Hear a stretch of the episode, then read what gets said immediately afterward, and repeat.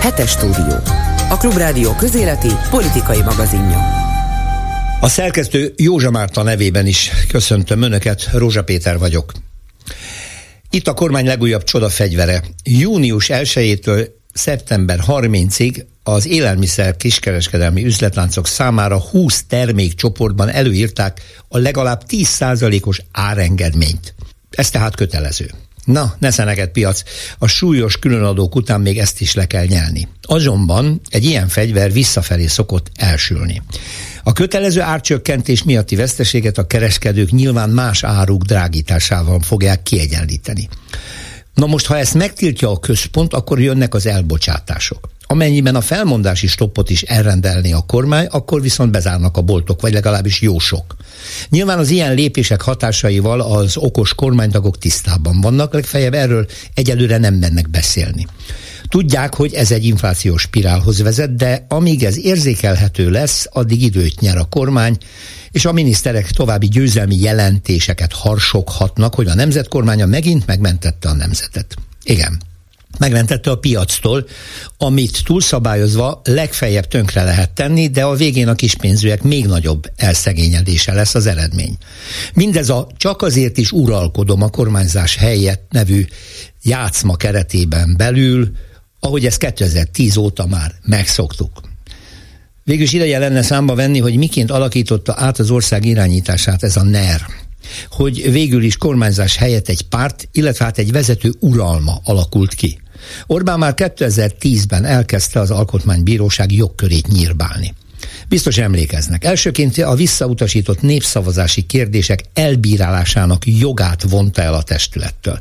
Majd az következett, hogy a költségvetést érintő ügyekben az illetékességétől megfosztotta az alkotmánybíróságot. Mára ez a testület ennek tevékenysége is lényegében a kormány lépéseinek igazolására, támogatására vagy éppen a megvédésére korlátozódik. Aki tudja már hány alkalommal módosított alaptörvényt, sok esetben már maga a NER nem tartja be. Megszüntették az érdekegyeztető fórumokat egyoldalúan, a kabinet nem egyszer maga a miniszterelnök egy szemében hoz egész szakmákat, szakterületeket átíró szabályokat.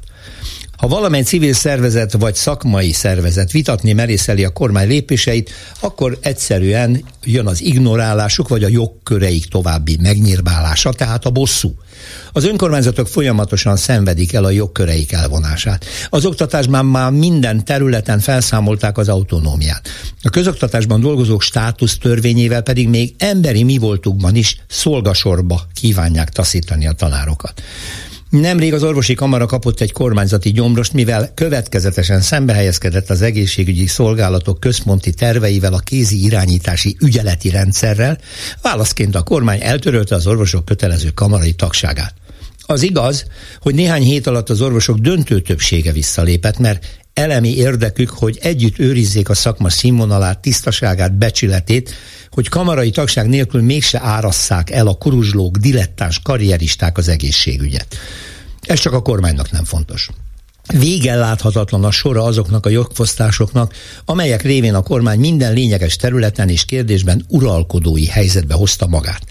Ám a piac nélkül, erre azért a szocializmus megtanított mindannyiunkat, a központi vezérlésű gazdaság és társadalom elszlömösödik, sőt, és ezt már most is látjuk, a jól kiépített kedvezményezettek köre az állami megbízásokkal milliárdosokká tett nerhű vállalkozók is szűkölni kezdenek. Mert hát leállnak egyes nagy beruházások, és lassan nem hogy a túlszámlázás, egyáltalán a megbízások jó része is ellehetetlenedik.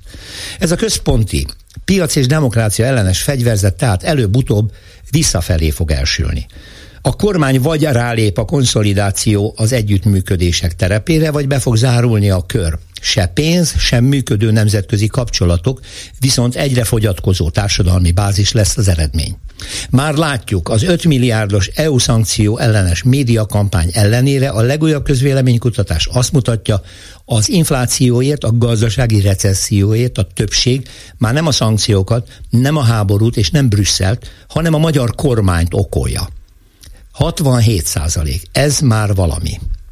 A nemzetet mindentől és mindenkitől folyamatosan megvédő kormányt úgy látszik éppen csak önmagától, saját elhibázott politikájától nem lehet majd megvédeni. Nem kéne inkább kormányozni végre a minden áron való uralkodás helyett? Hetes stúdió. Azoknak, akiknek nem elég a hallgatás öröme. A mai műsor tartalmáról röviden sorrendben mondom, Budaházi Györgynek és néhány társának kegyelmet adó köztársasági elnök asszony, ugye mint ismeretes a minap újabb 25 kérvényt hagyott jóvá, és hát köztük további hat szintén a magyarok nyilai terrorszervezet elítélt tagjai találhatók. Megkérdezzük Bárándi Péter volt igazságügyi minisztert, hogy milyennek az üzenete mondjuk az igazságszolgáltatás hivatás rendjei számára. A Magyarországon megkérdezett emberek 78%-a úgy érzi, hogy a gazdasági recesszió az már itt van a nyakunkon. Az Ipsos ZRT egészen új Global Inflation Monitor kiadványában az is olvasható még, hogy a magyarok többsége már nem a külső okokat, tehát Brüsszel háborús szankciók, nyugat hanyatlása, stb., hanem a magyar kormány rossz politikáját nevezik meg az infláció gerjesztőjeként. Erről kérdezem majd Kovács Balást, az Ipsos ZRT marketing kommunikációs vezetőjét jövőjét. Budapesten tartotta konferenciát az Akadémiák Európai Szövetsége, amelynek három magyar szervezet is a tagja, a Szépírók Társasága, a Széchenyi Irodalmi és Művészeti Akadémia, valamint a Free SFE Egyesület. Elsősorban a magyar művészek és művészeti társulatok, valamint civil szervezetek egyre nyomorúságosabb helyzetéről volt szó, amiről Váradi Júlia összefoglalójában hallhatnak majd további részleteket. Szintén a hét egyik vezető témája, hogy az Európai Parlament megszavazta, hogy a bizottság vizsgálja meg a jövő év második felében esedékes uniós elnökség betöltésére alkalmas-e Magyarország. Súlyos kifogások mindegyikére az illik, hogy az Orbán rezsim számos ponton szembe megy az uniós előírásokkal, olykor kifejezetten tagadja az uniós jogokat. Csenyászki Judit két EP képviselővel beszélget ennek részleteiről. A műsor második órájában pedig Bálint Gábor tanár, Bolgár György és az szerkesztő Józsa Márta lesz a stúdióban, velük beszéljük meg a hét további eseményeit. Önök a hetes stúdiót, a Klubrádió közéleti politikai magazinját hallják. Nagy visszhangot mondhatni botrányt váltott ki, amikor a köztársasági elnök asszony kegyelemben részesítette Budaházi Györgyöt és még néhány tesztes társát. Aztán ezt követte a következő lépés, ugye bár, hogy újabb 25 kegyelmi kérményt bírált el pozitívan Novák Katalin, köztük hatan szintén a Budaházi körbe tartozók. Elkövetőkről van szó és ez már sok kérdést felvetett, és azt gondolom, hogy nem lehet eléggé részletesen beszélni róla, mert itt valami nagyon furcsa dolog történik. Nyilvánvalóan terrortámadás, terrorcselekményekért elítélt bűnözőkről van szó, a nekik adott kegyelemnek akkor is van politikai tartalma, ha ezt tagadják mindazok, akik érintettek, akár az igazságügy miniszter asszony, akár a köztársasági elnök asszony. A vonalban Bárádi Péter ügyvéd volt igazságügyi miniszter, jó napot kívánok! Jó napot kívánok! Én nekem először az jutott eszembe a ső hír hallatán, hogy vajon mit éreznek azok a bírák? Mert itt több bíró van, akik az ítéletet meghozták első fokon, aztán másodfokon, akik különböző szintű ítéleteket hoztak a teljesen nyilvánvalóan brutális cselekmények okán, hogy fölmentik azokat az embereket, akiknek bizonyítva látják a bűnösségét. A kérdésben rejlő tartalom a lényegét adja ennek az egész problémakörnek, mert a kegyelem noha már a római birodalomban is, és aztán folyamatosan kisebb megszakításokkal egy létező jogintézmény volt, mindig azt a problémát veti föl, amire ön rákérdezett. Tehát, hogy mennyiben lehet az igazságszolgáltatáson kívüli jelenségnek átvenni bizonyos igazságszolgáltatási feladatot. És erre az mindig a válasz azok oldaláról, akik a kegyelemnek, mint jogintézménynek a fenntartását támogatják, hogy, hogy az igazságszolgáltatás az a, az ügyek rendes elbírálására képes, a törvény és a bírói lelkiismeret igénybevételével, és vannak olyan extrém esetek, ahol a erkölcs, a morál szembe megy ezzel a rendes elbírálással, és ezt a tenziót hivatott feloldani a kegyelmi rendelkezés lehetősége. Magyarul, amikor az igazságszolgáltatás rendes menetében el kell valakit ítélni a törvények alapján, viszont a társadalom erkölcsi érzéke mást igényelne. Ennek az áthidalására alkalmas általában a kegyelem, Hát meg van még egy eset, az általában nem egyéni, hanem közkegyelmek keretében történik, amikor rendszerváltozás van, és akkor az addigi mondjuk terroristát azt nemzeti hősé avatják, és ennek előfeltétele, hogy kegyelemben részesüljön.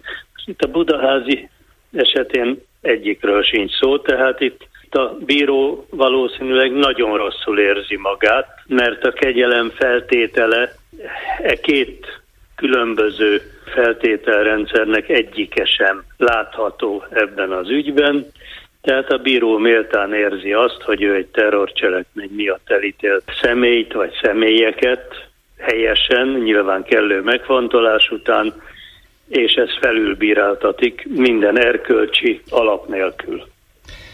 Igen, óhatatlan, ugye én azt mondtam az elején, remélem helyesen, hogy ennek politikai üzenete van, akár bevallják az érintettek, akár nem, két okból. Egyrészt azt üzeni, hogy a megelőző kormány, amely ma ellenzékben van, és ma a mai rendszer, a mai politikai rezsim fő ellenségként kezeli, azzal szemben, annak tagjaival szemben és annak rendszerével szemben elkövetett terrorcselekmények megbocsáthatók. Egyes üzenet, kettő, Budaházi körül kialakult egy fan klub, amelyik hirdette plakátokon, hogy nem terrorista, hanem hazafi, és a kegyelem szintén azt igazolja, hogy ők ítélték meg jól, itt egy hősről van szó. Miközben szimplán terrorakciókat hajtottak végre, robbantottak különböző emberek lakásainál, nem halt meg senki. Csak hogy ez nem jelent semmit a bűncselekmény megítélése Meghalhatott volna nyugodtan a lövések vagy a robbantások Igen. során. Szerencséjük volt nekik is, meg a célba vett személyeknek is. Igen. Nem rajtuk múlott, hogy nem következett nem. be gyilkosság. És párhuzamba kell állítanom, hogy mi a véleménye arról, hogy, és ez most már a második támadás akkor az igazságszolgáltatás ellen ilyen durván, hogy a kormány egy rendelettel jogerősen börtönbüntetésüket töltő külföldi állampolgárságú embercsempészeket, akik három évnél kevesebbet kaptak, kiengedett a börtönből. Nemzetközi felháborodás kíséri a dolgot. Hogy lehet egy kormánynak jogerős bíróítéletet felülbírálnia. Egy javítás csak nincs a, a kormányrendeletben ilyen limit, hogy a három évnél Nincsen? rövidebb időre hmm. ítéltek, hanem bárkire vonatkozik. Hoppa. bűnszervezetben elkövetettekre is, és mindenre. De az első kérdésre válasz, hogy igen, a kegyelem gyakorlása az mindenkor üzenet a társadalomnak. Üzenet arra, hogy ha az erkölcs nagyon más, akkor az állam képes kijavítani az egyébként jogszerű bírósági ítéletet, és képes helyreállítani az egyensúlyt. Uh-huh. Ez a társadalom e számára egy pozitív üzenet. Pozitív üzenet az is a társadalom számára, ha a rendszerváltások után az addig üldözötteket, általában jogtalanul üldözötteket mondjuk közkegyelemben részesíti. Ez az üzenet, ez valószínűleg igen negatív a társadalom részére, hát azt tartalmazza, amit ön elmondott a kérdésében. Ezért van az egyébként, hogy a kegyelmet azt tulajdonképpen egy párban gyakorolják a, a mi rendszerünkben. A köztársasági elnöknek a joga az, hogy kegyelmet gyakoroljon vagy ne gyakoroljon, viszont a köztársasági elnököt pontosan a politikai felelősség aloli mentesítés céljából az igazságügyminiszter hát egészíti ki a, a rendelkezés jogában annyiban, hogy az előterjesztés általában ő teszi, mondjuk végrehajtási kegyelem esetében mindenkor, és ellen kell jegyeznie minden esetben a meghozott kegyelmi rendelkezést, mint egy a politikai felelősséget levéve az elnök válláról uh-huh. és átvállalva. Igen. Uh-huh. Na most természetesen ez a kettősség is azért van kitalálva, hogy a kegyelmi rendelkezés politikai hatásait mérlegelni lehessen. és lehet, hogy az elnök azt mondja, hogy ő kegyelmet gyakorolna, de az igazságügy miniszter, aki politikus abban a státuszában, ezt jogosult megakadályozni tulajdonképpen, és befejezetté tenni a kegyelmi eljárást azzal, hogyha politikailag károsnak, veszedelmesnek ítéli a kegyelem gyakorlását. Hát itt ez nem történt, tehát láthatóan a két hölgy egymással teljes egyetértésben azt mondta, hogy a terrorcselekmények miatt helyesen elítélteket, azokat ki kell szabadítani, és a társadalomra rá kell küldeni. Igen, hát A másik kérdés, ez a embercsempészeknek a szabadítása, ez egy még sokkal kottán kívülibb dolog, mert itt a különleges jogrendel ez esetben is visszaélve miért is lehet összefüggésbe hozni ezt a kormányrendeletet a mellettünk, szomszédunkban folyó háborús eseményekkel, vagy esetleg humanitárius katasztrófával? Hát egyáltalán nem lehet. Tehát önmagában már ez egy visszaélésszerű gyakorlása a rendeleti kormányzásnak, de ha a másik megközelítést nézzük, joga van-e a kormánynak így beleavatkozni az igazságszolgáltatás menetébe, azt kell mondanom, hogy nincs, és ez a cselekvés, ez megint egy tagadása, a konkrét tagadása a hatalmi ágak szétválasztásának és egyensúlyának a felszámolása során.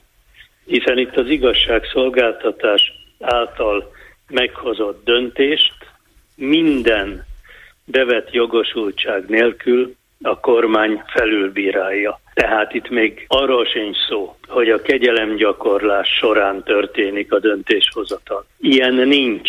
Ilyen döntés, amit meghoztak, ez a nem létező kategóriájába tartozik. Nem beszélve arról, hogy milyen jogbizonytalanság érzete van az embernek ezek után, hogy akkor most a bíróságok döntenek, a kormány felülbírálgatja, akkor, akkor már tulajdonképpen egy olyan kormányunk valamelyik uralmi helyzetben nem veszi tudomásról és nem fogadja el a hatalmi ágak különválasztását, illetve hát választását ez, igen, és autonómiáját. Csak megerősíteni tudom.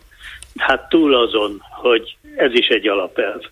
Na, de az igazságosságra törekvést is tagadja.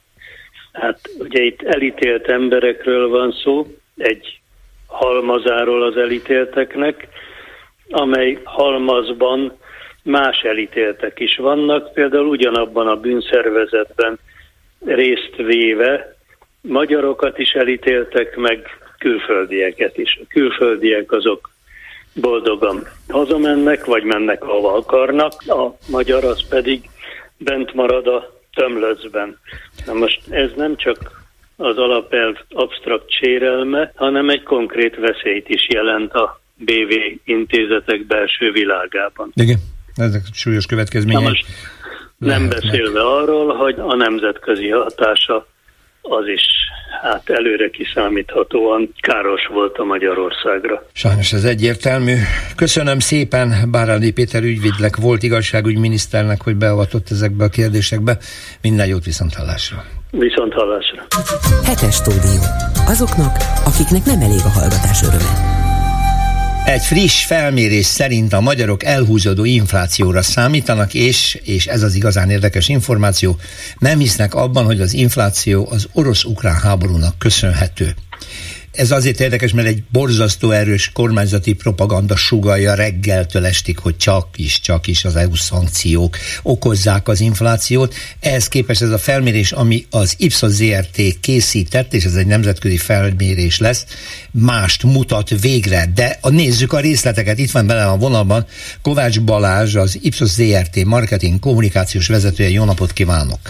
Jó napot, üdvözlöm a hallgatókat. Nagyon rövid anyagból azt olvastam, hogy ez e, ilyen megközelítő adag, hogy Magyarországon a megkérdezettek 78%-a úgy érzi, hogy a gazdaság recesszióban van, és hogy ilyen magas arányban csak Dél-Koreában mértek hasonló eredményt. Milyen nemzetközi felmérés ez? Mely országokat érintette akkor?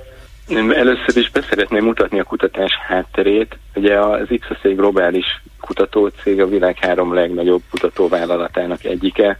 Világszinten több mint 250 irodával rendelkezünk 90 országban, és ezt a kutatást a a globális központ végezte uh-huh. el 29 ország bevonásával, és ezek közül egyik ország Magyarország volt. De gondolom még más európai államok is szerepelhettek benne, nem? Igen, abszolút. Nagyon sok európai ország, illetve gyakorlatilag valamennyi kontinensről van, van résztvevő ország a kutatásunkban. Kiugró ez az adat, hogy a magyarok 78%-a érzi már, hogy recesszió van? Én úgy gondolom, hogy reálisan látják az emberek, a világ polgárai az aktuális helyzetet. A magyarokról elmondható az a sajátosság, hogy már tavaly ilyenkor is tisztában voltak azzal, hogy nagyon nehéz időszakba lépünk, és ez egy darabig csak rosszabb lesz. A most közel egy év után megismételt kutatás megerősítette ezt. A magyarok a 29-es rangsorban második helyen vannak a tekintetben ezzel a 78%-os értékkel, hogy érzékelik saját bőrükön a recessziót. Ahogy említette, Dél-Korea van velünk partiban, uh-huh. egy százalékpont különbség, és a következő európai ország a rangsorban egyébként Svédország, ahol már csak a megkérdezettek kétharmada nyilatkozott így, azaz a magyar érték kiugrónak számít. Hát igen, attól is függ, hogy egy ország mennyire érzékeny, ugye ahol nagyon sokáig borzasztó stabilnak érezték a pénz, a fizetőeszközértékét és a, egyáltalán az egész gazdaságot, ott egy pici változást is nagyon sokan érzékelnek, és az különösen érdekes, de nem tudom, egy kutató hajlandó-e elemezni velem ezt a kérdést, hogy Magyarországon ezek szerint valami megfordult, mert korábbi felmérések azért azt mutatták, hogy a lakosság nagy része elfogadta a kormányzati propagandát, és állandóan Brüsszelt, a háborút, az ukrán-orosz konfliktust és a nemzetközi környezetet okolta a gazdasági problémákért. Most pedig elég egyértelműen úgy látom, hogy ami legalábbis az inflációt illeti, a magyarok azt mondják, hogy ez a magyar politikának a következménye. Igen, ezt meg tudjuk erősíteni, bár ennek a nemzetközi kutatásnak nem célja a hazai vagy bármely kormány kritikája, de a, a kérdések közt szerepelt egy ilyen blokk is, hogy mi okozza az aktuális gazdasági helyzetet. Ezek alapján elmondható, hogy míg tavaly júniusban még 77% mondta azt Magyarországon, hogy, hogy a, a háborús következményeknek egyenes eredménye a, a rossz gazdasági helyzet, ez fokozatosan csökkent ez az érték, és most arra már csak 56% mondja ezt. Ezzel párhuzamosan a top három magyarok által megnevezett top három ok között a kormány politikája szerepel az első helyen 64% említéssel, a kamatszint, a magas kamatszint 60%-os említéssel, és az általános világgazdasági helyzet 58%-os említéssel. Hát ez nagyon érdekes viszont, mert most ugye egy napja a magyar sajtó attól van tele, vagy azzal van tele, hogy a kamatadót megnövelte a kormány 13 kal Ez nagyon kiverte a biztosítékot, még a Magyar Bankszövetség is tiltakozik. Hát még az emberek, akik nézegetik a megtakarításaikat, hogy akkor most mennyi marad, ugye, és ez még nincs is benne ebben a felmérésben. Ennek Igen, a, elmondható, hogy nem optimisták a magyarok, ha csak arra a kérdésre pillantunk rá a, a kutatásból, hogy, hogy értékelje a jelenlegi gazdasági helyzetét, személyes gazdasági helyzetét uh-huh. a mhm. válaszadó. Azt kell mondjuk, hogy 10-ből 7 magyar megszorításokat emleget, azaz, azaz vissza kell, hogy fogja a költéseit. Ezzel nyilván nem vagyunk egyedül, és a világ átlagnak megfelelő ez az érték, de, de azért nagyon beszédes ez a 70%-os érték, úgy gondolom. Igen, azt viszont gondolom a kutatók nem tudják ketté választani, hogy mennyi ebből a félelem, a vélt bajokkal szembeni félelem, és mennyi a reális érzékelés, hogy baj van. Az Ipsosnak van hasonló ö, nagyságrendű vagy mértékű kutatása, ö, a What is the Word kutatás sorozat, ahol a lakossági félelmeket havi uh-huh. szinten már több mint egy évtizeden no. érjük, és ebből azért látszik a magyarok alapvető hozzáállása, meg tudjuk erősíteni, hogy pessimista nemzet a magyar, de ez nem jelenti azt, hogy, hogy mindenben a rosszat látnánk. Egészen eltér a, a magyarok félelmi vagy aggásórendje a globálistól, és bizony előkelő helyen vannak az inflációs, illetve a, a megélhetési félelmek Magyarországon. Ez nagyon érdekes, mert az ugye a vélelem, tehát ez nem szükségszerűen az, hogy ki a, bő, a bőrén ki mit érez, hanem az a mentalitás, hogy hú, hát mindig tartunk attól, hogy majd nehogy rosszabb legyen, és akkor általában pessimistán nyilatkozunk. Ez... Igen, van egy általános pessimizmus, és nyilván ezt nem lehet leválasztani jelen kutatás eredményeiről sem, de hogyha ha, ha próbáljuk ennek fényében vagy kontextusba helyezni, helyezve vizsgálni a számokat, akkor is azt kell elmondanunk, hogy, hogy a, a, a magyarok felfogták a, a helyzet súlyát, nagyjából értik, mi miért történik, és ennek megfelelően nagyon óvatosan tervezik a közeljövőt. Uh-huh. Ez nagyon meglep engem, mert ez nagyon reál, realista gondolkodásra van. Mekkor... Igen, minket is meglepett, bocsánat, Igen. mert hogy ugye harmadszor mértük ezt a ezt az inflációs ö, ö, helyzetet ö, világszinten, és mindeddig nem úgy tűnt, hogy a, hogy a magyarok objektíven tudják értékelni a helyzetet. Ez volt az első hullám, amikor egy kicsit a tényadatokhoz közeledett a lakossági visszajelzés. Ez nagyon pozitív abból a szempontból, hogy a az ellenkező értelmű kormányzati propaganda, amely folyamatosan nemzeti sikereket sugal, és ha bajok vannak, nagyon nagy erővel próbálja terelni a kormány a figyelmünket, a lakosság figyelmét külső tényezőkre, háború, Brüsszel, stb. stb. nem sorolom már, úgy látszik telítődött, és a reális helyzet felülírja a politikai propagandát, mondom ezt én, e számokat halva, de lehet, hogy azért ez egy, ez egy jó következtetés. Mit gondol? Igen, az Ipsosnak nem célja a, Igen, a tudom. politika minősítése. Politikai célú kutatásokat alapvetően nem végzünk, de a következtetést azt meg tudom erősíteni. Tudja, még, még egy párhuzam eszembe jutott, ami most nem, nem is a kutatónak szól, csak most már elbeszélgetünk, hogy amikor beindult a kormány a, a, LMBTQ közösség elleni propagandával, és meghozta ezt a szörnyű pedofiltnak nevezett törvényt, a hazai közvéleménykutatók egyszer csak azt mérték, hogy megnőtt a megértés, a szolidaritás vagy az elfogadás a magyar lakosságban a más neműek iránt. Ugyanerre jutottunk mi is. Ezt látom, ezt a párhuzamot, igen, hogy ez nem lehet véletlen. Úgy látszik, a kormánynak tanulnia kell, a propagandát nem érdemes ennyire túltolni egy oldalon, egy irányba, de hát ez majd a jövő zené lesz. Még csak egy kérdésem, hogy ugye minden évben végeznek hasonló. Most a ha, ha az oroszoknál háború kezdetét vesszük alapul, jelentős a változás a gazdasági helyzet megítélésében a háború előtti eredmények és a mostani között?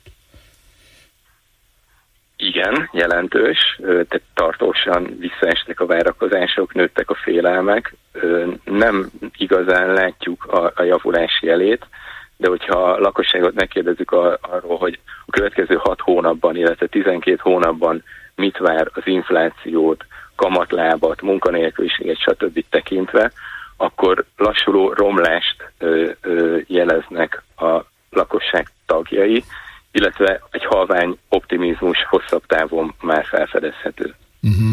Mert ezt meg azzal próbálom párhuzamba állítani, hogy ugye a háború egyik nagyon-nagyon markánsan érezhető következménye volt az energiaválság, hogy tehát a fűtés, a, a földgáz és az olaj hiánya majd mit fog okozni, és őrült erővel álltak át az európai államok másféle energiahordozókra, és akkor, akkor megjelent a kormányzati szinten az optimizmus, de akkor a lakosság még ezt nem követi. Nem, sőt, jelen kutatás tartalmaz hasonló kérdéseket, méghozzá az, hogy a közeljövőben mely termékkategóriák, szolgáltatás kategóriák árában vár növekedést a lakosság, és a magyarok megint eltérően nyilatkoznak a világátlaghoz képest. Nem az élelmiszer és nem a, a, a közművek számlák növekedését várják ja. első helyen, hát.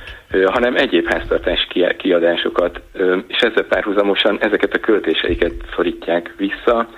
Értünk itt mondjuk olyanokat, hogy, hogy a ruhakollekciójukat nem most fogják lecserélni, Aha. hanem később úgy érzékelik, hogy nagyon elszálltak az árak, ezekben a kategóriákban is a kivárásra játszik a magyar. Ez meg azért meglepő, mert Magyarországon az Európai Uniós átlagot tekintve éppen az élelmiszerek körében a legmagasabb az infláció, és mégsem itt érzi a problémát, hanem más területen fogja meg a költségeit. Tetőzést ér, érzékelnek uh-huh. élelmiszer kategóriában, nem tudják elképzelni, hogy ez tovább Hogy ez mehet tovább. Uh-huh. A többség így is nyilatkozik, hogy úgy érzi, hogy már elérte a csúcspontot ez a folyamat.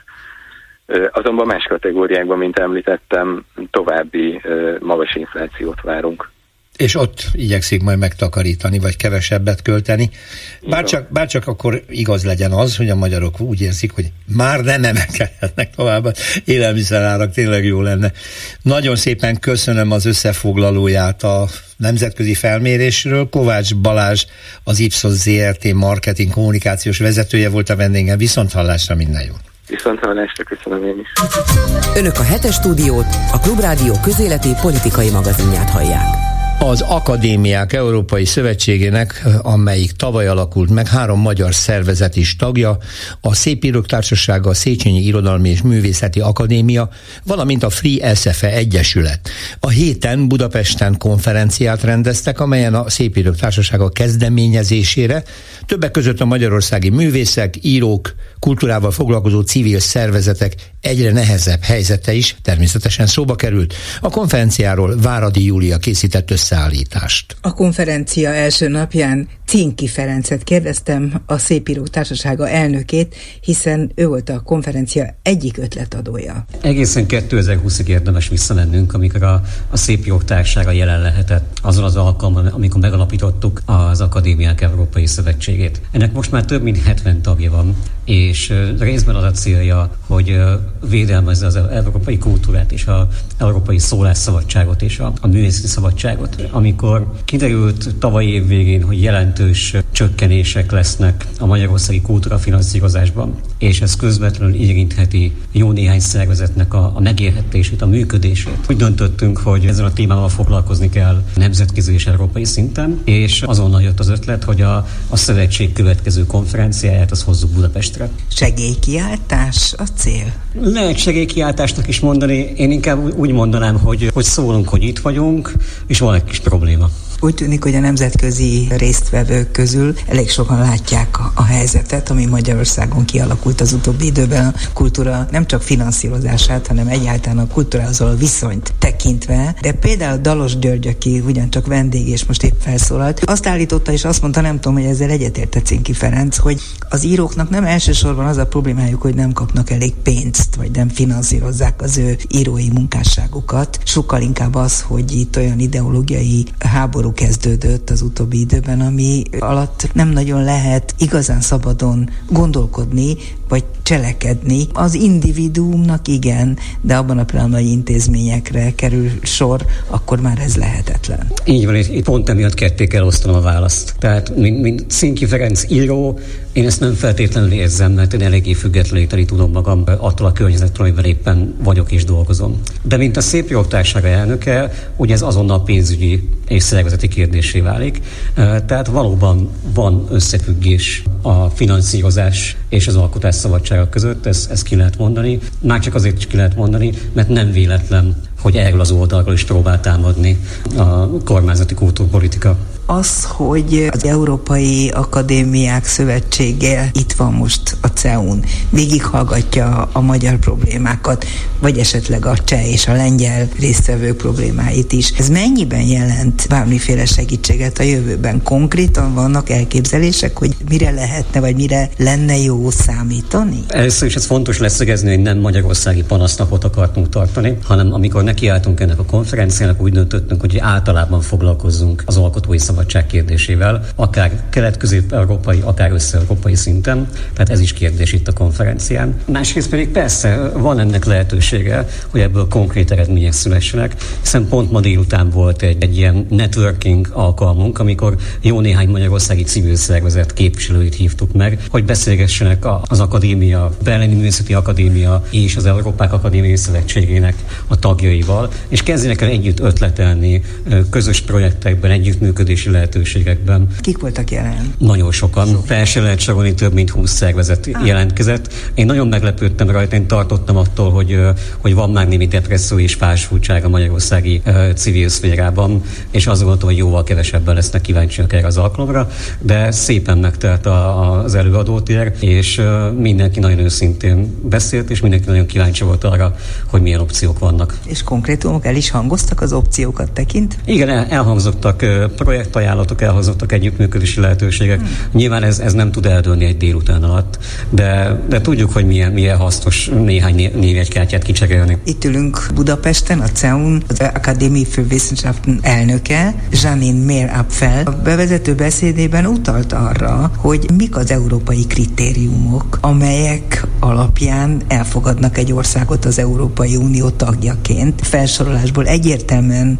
mindenkinek az jutott eszébe, hogy ezek közül jó néhányat Magyarország nem tart be. Kínosan érzik-e magukat itt most a magyar résztvevők? Érzik-e azt, hogy nekik szégyelniük kell magukat, mert hát részesei ennek az egész borzasztó történetnek? Hallom időnként, hogy, hogy vannak, akik szégyelik magukat, amikor kiderül, hogy magyarok mondjuk egy nemzetközi kulturális eseményen, mert mindig magyarázkodni kell. Én ezt nem feltétlenül érzem, én ezt sokkal inkább lehetőségnek látom, hogy foglalkozni kell ezzel és beszélni erről ilyenfajta helyeken, mert látjuk, hogy lehet konkrét eredménye, hiszen például pont ez a konferencia is abból jött létre, hogy beszéltünk a problémákról, amikor éppen Berlinben voltunk.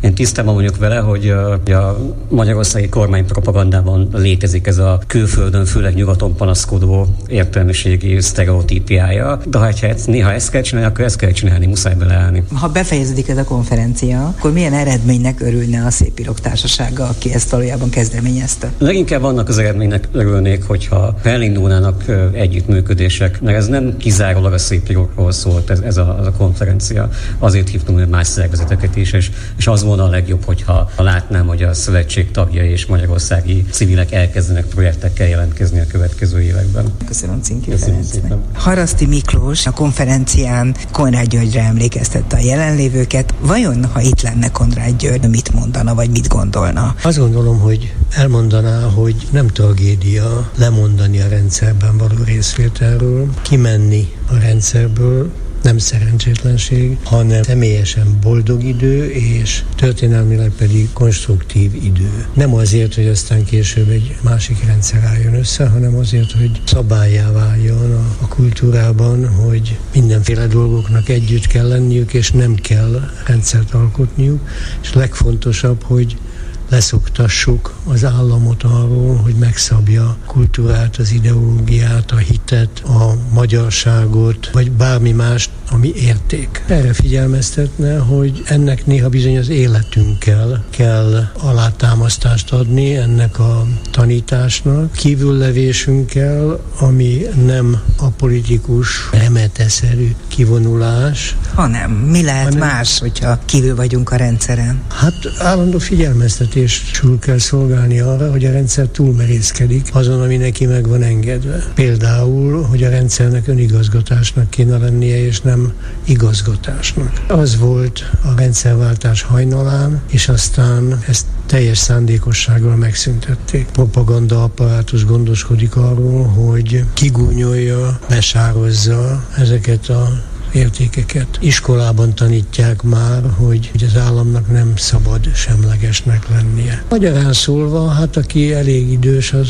tudja, miről beszélek. Egy kollektivista uralom van ma Magyarországon, és ennek a rendszeréből nem szégyen, hanem erény kimenni. Ezt mondaná Konrád György, azt gondolom. Mert hogy Konrád Györgyel együtt Haraszti Miklós is azok közé tartozik, akik annak idején már egyszer, ha lehet így fogalmazni, kimentek a rendszerből, és meg is tapasztalták azt, hogy lehet a rendszeren kívül gondolkodni, sőt felépíteni olyan fajta gondolkodásmódokat is, amelyek aztán később talán alkalmazhatóak közösen is, amikor vissza lehet térni egy valamennyire normálisabb rendszerbe. Mennyire lát erre most esélyt hogy akik most kimennek ebből a rendszerből, vannak-e ilyenek egyáltalán, és ha vannak, akkor miben reménykedhetnek? Hát először kiszorítják őket, és aztán megtapasztalják ennek az ízét. Hihetetlen gazdag az ellenkulturális élet valójában Budapesten és Magyarországon. Egyre gazdagabb, nem? Egyre gazdagabb, és az a jövőnek. Ezt lehet úgy művelni azzal a tudattal, hogy ez a fő kultúra, és hogy ami hivatalos, az fog elenyészni. Erről van szó egyébként.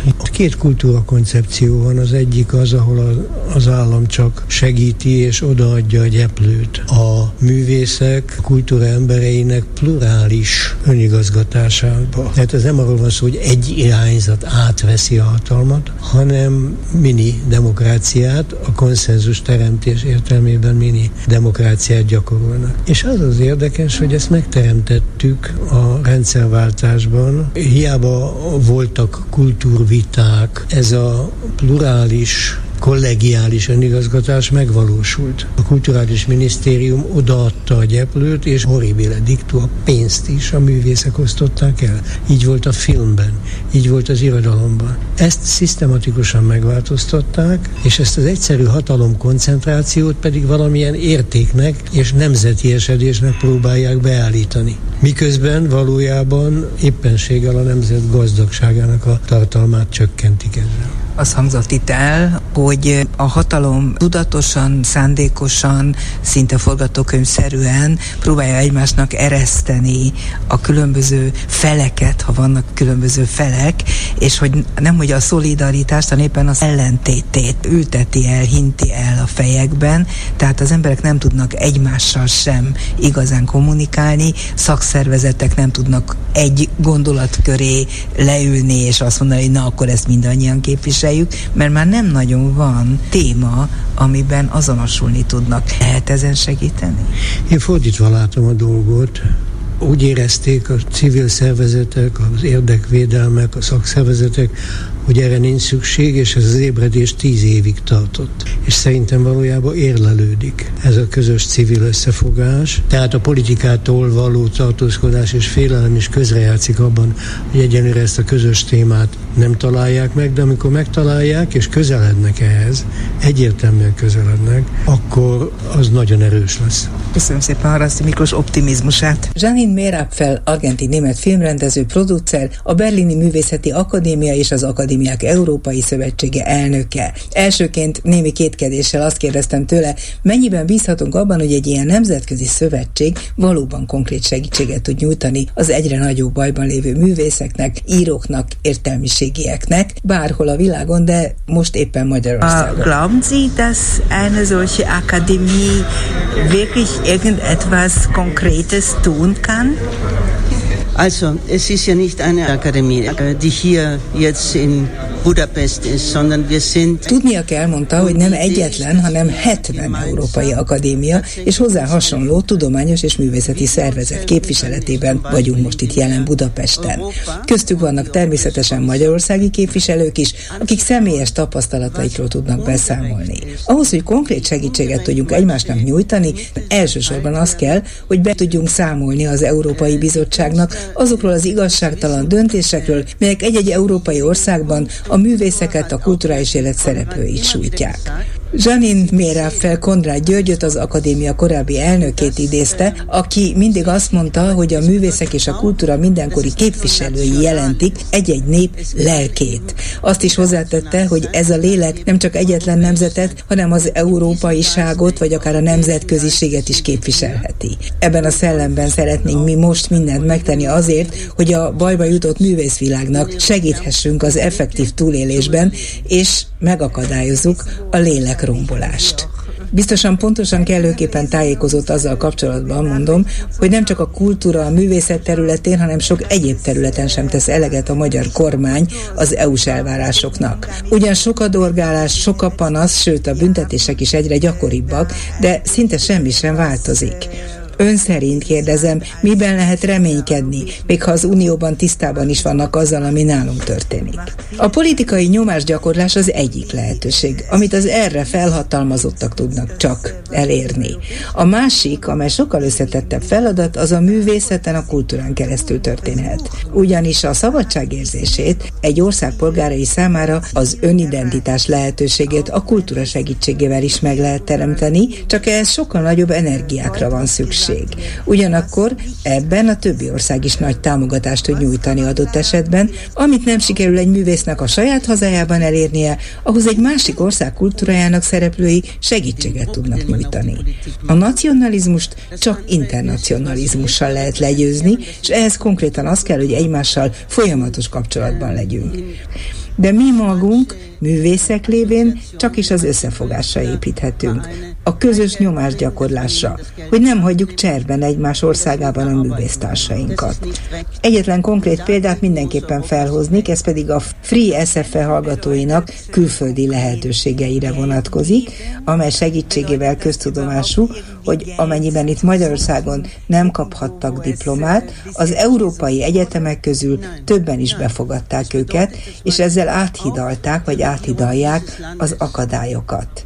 Hát ilyesmire gondolok, és a jövőben ilyesmire biztos, hogy még lesz példa. Fejezte be Janine Méráp fel, az Akadémiák Európai Szövetsége és a Berlini Wissenschaftsakademie elnöke. Und wir sagen, wir versuchen unser Bestes, um zu unterstützen. Hetes stúdió. Azoknak, akiknek nem elég a hallgatás öröme. Ismét Magyarországot elítélő határozatot fogadtak el az Európai Parlamentben mégpedig túlnyomó többséggel és öt párti támogatással. Ebben a képviselők számos indokot hoznak fel arra, hogy miért nem érdemelheti ki az Orbán kormány a 2024. július 1-től esedékes soros uniós elnöki poszt betöltését fél évre. Kolléganőm Csernyánszki Judit erről kérdezte Daniel Frand, zöld, német és Dis Reiten, holland szociáldemokrata parlamenti képviselőt. Varga Judit igazságügy miniszter szerint nonsens az Európai Parlament részéről, hogy önök megfosztják a magyar kormányt a 2024. július 1-től esedékes fél éven át tartó soros uniós elnökség betöltésétől. Sőt, hozzátette még azt is, hogy ezzel tulajdonképpen önök sértik meg a demokratikus jogrendet. I think the, the Hungarian government has a very strange conception of what democracy is, and that's why... Szerintem a kormánynak furcsa demokrácia felfogása van. Vág vissza Daniel Freund, a zöldek német-európai parlamenti képviselője. Hisz az uniós alapértékek megsértése miatt indítottuk el a hetes cikkelyes büntetőeljárást. Hisz ezért lett befagyasztva az országnak szánt források kétharmada, nem beszélve a korrupcióról. A most nagy többséggel elfogadott a magyar kormány elleni határozat sok olyan kifogást tartalmaz, amelyek az Uniós Költségvetési Ellenőrző Bizottság két hete Budapesten szerzett tapasztalatai és információi alapján kerültek be. Ön is itt járt a delegáció tagjaként, de akkor nem tudtunk beszélni. Mit tapasztalt a kormányjal való tárgyalások során? Well, the most important finding of course is Leginkább az lepett meg, hogy rossz állapotban van a magyar gazdaság. Az uniós országok között önöknél a legmagasabb az infláció. Az alapkamat úgy szintén a forint gyenge, és mindezek részben a hiányzó uniós pénzeknek is betudhatóan. Éppen ezért szeretnénk, hogy a források mielőbb eljussanak önökhöz, és nem Orbán családjához és barátaihoz, hanem a magyarok összességéhez, amelyekből iskolák, az oktatás fejlesztését és szociális juttatásokat lehetne fedezni. Csak hogy egy-két példát kiemeljek. Bárhol jártunk Budapesten, legyen az állami számvevőszék, a civil szervezetek, vagy az új integritás hatóság vezetője, mindenhol azt láttuk, hogy nincs, vagy nagyon minimális az előrehaladás a jogállami normasértések miatti feltételek teljesítésében. Visszatérve Brüsszelbe, magam egyeztettem a költségvetési biztossal, Johannes Hannal, és kérdésemre, hogy mi történt a 9 hónapja előtt úgynevezett 27 szuper mérföldkő teljesítésével, a biztos elmondta, egyelőre egyet sem teljesítettek teljes mértékben. Ugyanakkor a delegáció budapesti útja során elmondta azt is, hogy Navracsis Tibor ellentmondott annak, amit Budapest főpolgármesterétől hallottak. Miről volt szó? Valóban így volt. Utána kell járnunk annak, amit hallottunk. A főpolgármester a Covid-féle helyreállítási alap felhasználására vonatkozó kéréssel fordult a miniszterhez, aki erről nem értesült. Sőt, még az írásban megküldött tervekre is azt mondta, nem igaz. Ezt tisztelnünk kell. Másrésztről sajnos nem fenyeget az a veszély, hogy egyhamar pénzhez jutna a magyar kormány ebből a helyreállítási alapból. Pedig az csak 2026-ig használható fel. Minden kormány elkezdte a három éves programot, ideértve a lengyeleket is. Egyedül Magyarország nem tudta lehívni a pénzeket. De térjünk vissza az ötpárti támogatással ma elfogadott hazánkat elítélő határozathoz. Egyébként az interjú csütörtökön közvetlenül a szavazás után készült. Ön személy szerint mitől tart, amikor arról beszél, hogy ne töltse be a magyar kormány a soros elnökséget?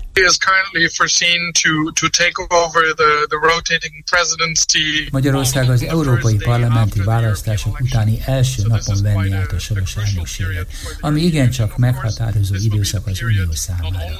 Hiszen nem csak a csúcsposztokról születik döntés ebben a periódusban, hanem az unió jövőjéről is, arról, hogy milyen prioritásai lesznek az elkövetkezendő öt évnek. Attól tartok, nem kellene ennek irányítását egy olyan országra, illetve annak a vezetésére bízni, amelyik több törvénysértés eljárás alatt áll, és ahol súlyos korrupció bénítja az ország működését. Hangsúlyozni szeretném, hogy nem politikai döntés született, hanem ötpárti, a baloldaltól egészen a jobb oldalig egységes az álláspont. Van már elképzelésük arra, mit tesznek a magyar elnökség megakadályozása érdekében? Milyen törvények tudják alátámasztani az önök érvelését? Az Európai Tanács meg tudná oldani ezt a kérdést, hisz csak minősített többségre van szükség egy ilyen döntést megszavazni. Az elnöki poszt várományosának meg kellene felelni bizonyos elvárásoknak, amit a tanácsnak egyértelműen ki kellene mondania. Nevezetesen, hogy ne álljon az adott ország a hetes cikkelyes eljárás hatája alatt, ne legyenek befagyasztva a források különféle törvénysértések és a korrupció miatt. És hiába szavazna ellene a tanácsban a magyar vagy a lengyel kormányfő, a kezdeményezés nem bukhatna el. Hallgattam a hazánkról szóló parlamenti vitát. Ugyan kisebbségben voltak, de még mindig vannak támogatói a magyar kormánynak. A lengyel felszólaló határozottan megvédte Orbánékat. Így a hetes cikkelyes eljárás továbbra is kétséges, pedig ebben a határozatban is sürgetik ismét a folyamatot. Accept or, or proceed under Article 7. Yeah, I think so. Um, Pedig a lengyel kollégáknak el kellene gondolkodniuk azon, hogy ki támogatja őket az ukrán ügyekben, és ki nem. Én például igen. Orbán szinte minden orosz ellenes intézkedést igyekezett megvétózni. Zöld jelzés kapott Orbán a bizottságtól a módosított Paks 2 szerződéshez. Miért jó egy ilyen gigantikus orosz beruházást támogatni a Brüsszelnek?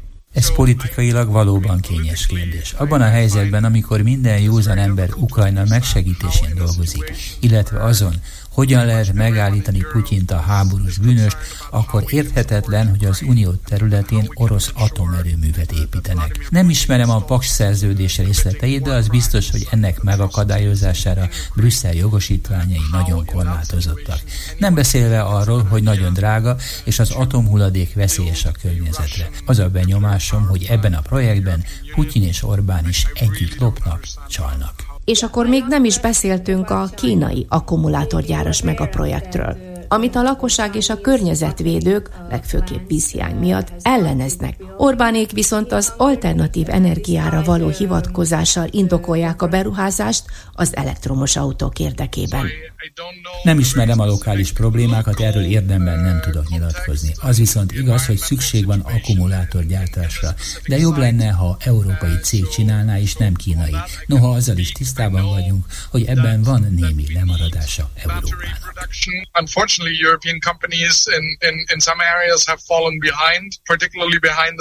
A határozat parlamenti vitájában az Európai Bizottság új Magyarországgal szembeni kritikus hangot ütött meg. Nekem Nekem ez volt a benyomásom. Ön is így látta? Kérdem Thijs Röten, holland Szozden parlamenti képviselőt. Technically they explain it well, but what my worry is Technikai értelemben igen, de attól tartok, még mindig nem ismerte fel annak szükségét, hogy csak akkor kaphatja meg Magyarország a pénzügyi támogatásokat, ha a reformok visszaigazolhatóak és fenntarthatóak.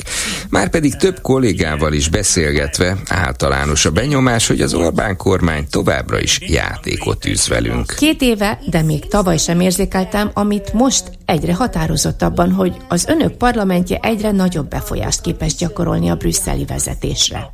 Valóban, és ezt azzal a konzekvens politizálással értük el, amit évek óta folytatunk. Ráadásul megégette magát a bizottság a lengyeleknek adott engedménnyel. Mi azt látjuk, Magyarország nem demokrácia. Orbán udvarol Putyinnak és aláveti magát az akaratának, ezzel pedig veszélybe sodorja az uniós egységet.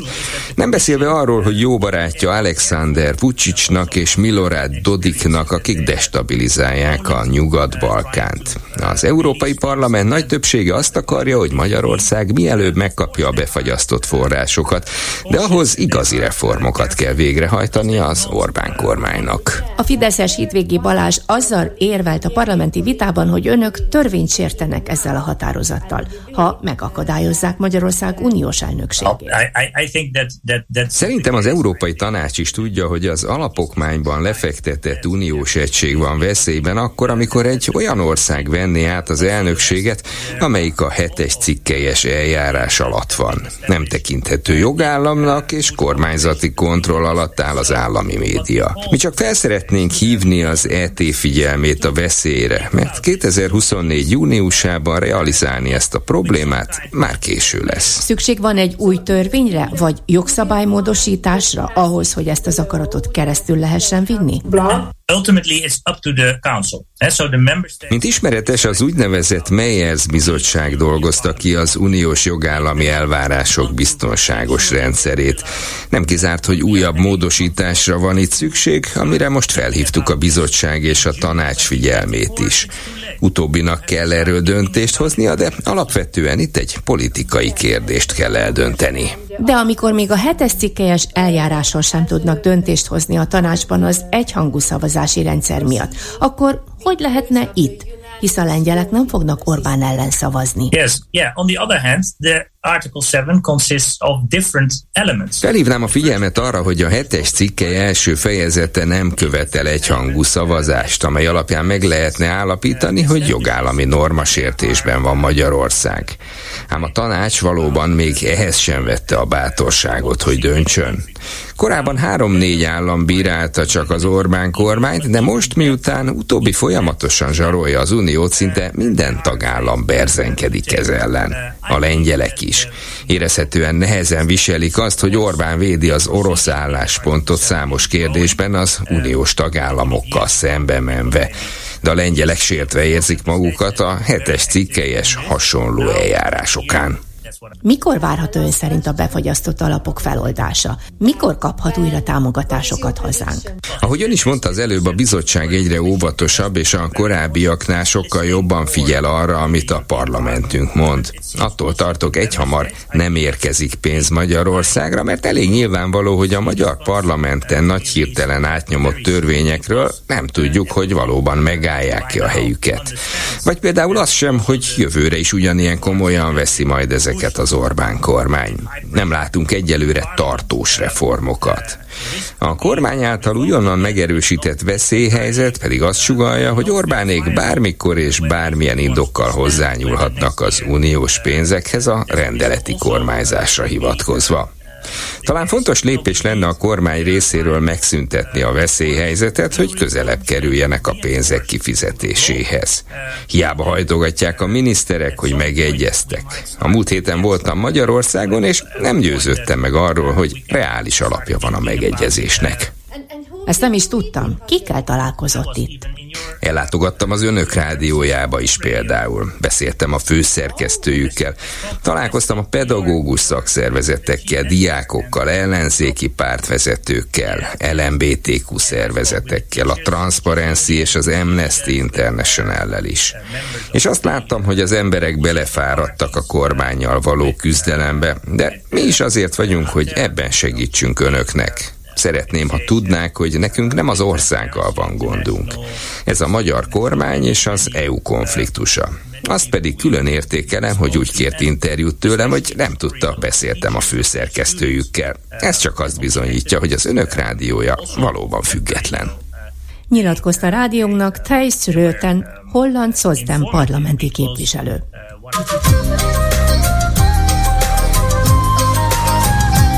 Hetes stúdió.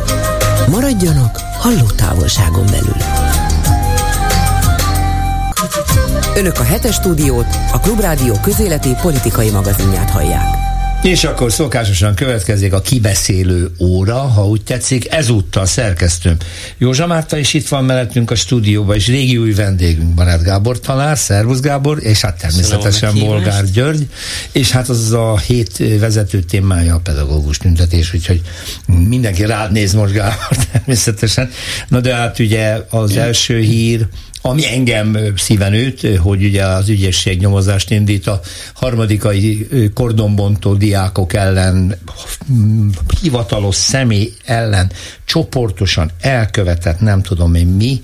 Szóval, hogy ö, mi lesz, hogyha állandóan a megfélemlítés jön, és végülis tínédzser embereket a rendőrök elkezdenek bűnözőként kezelni.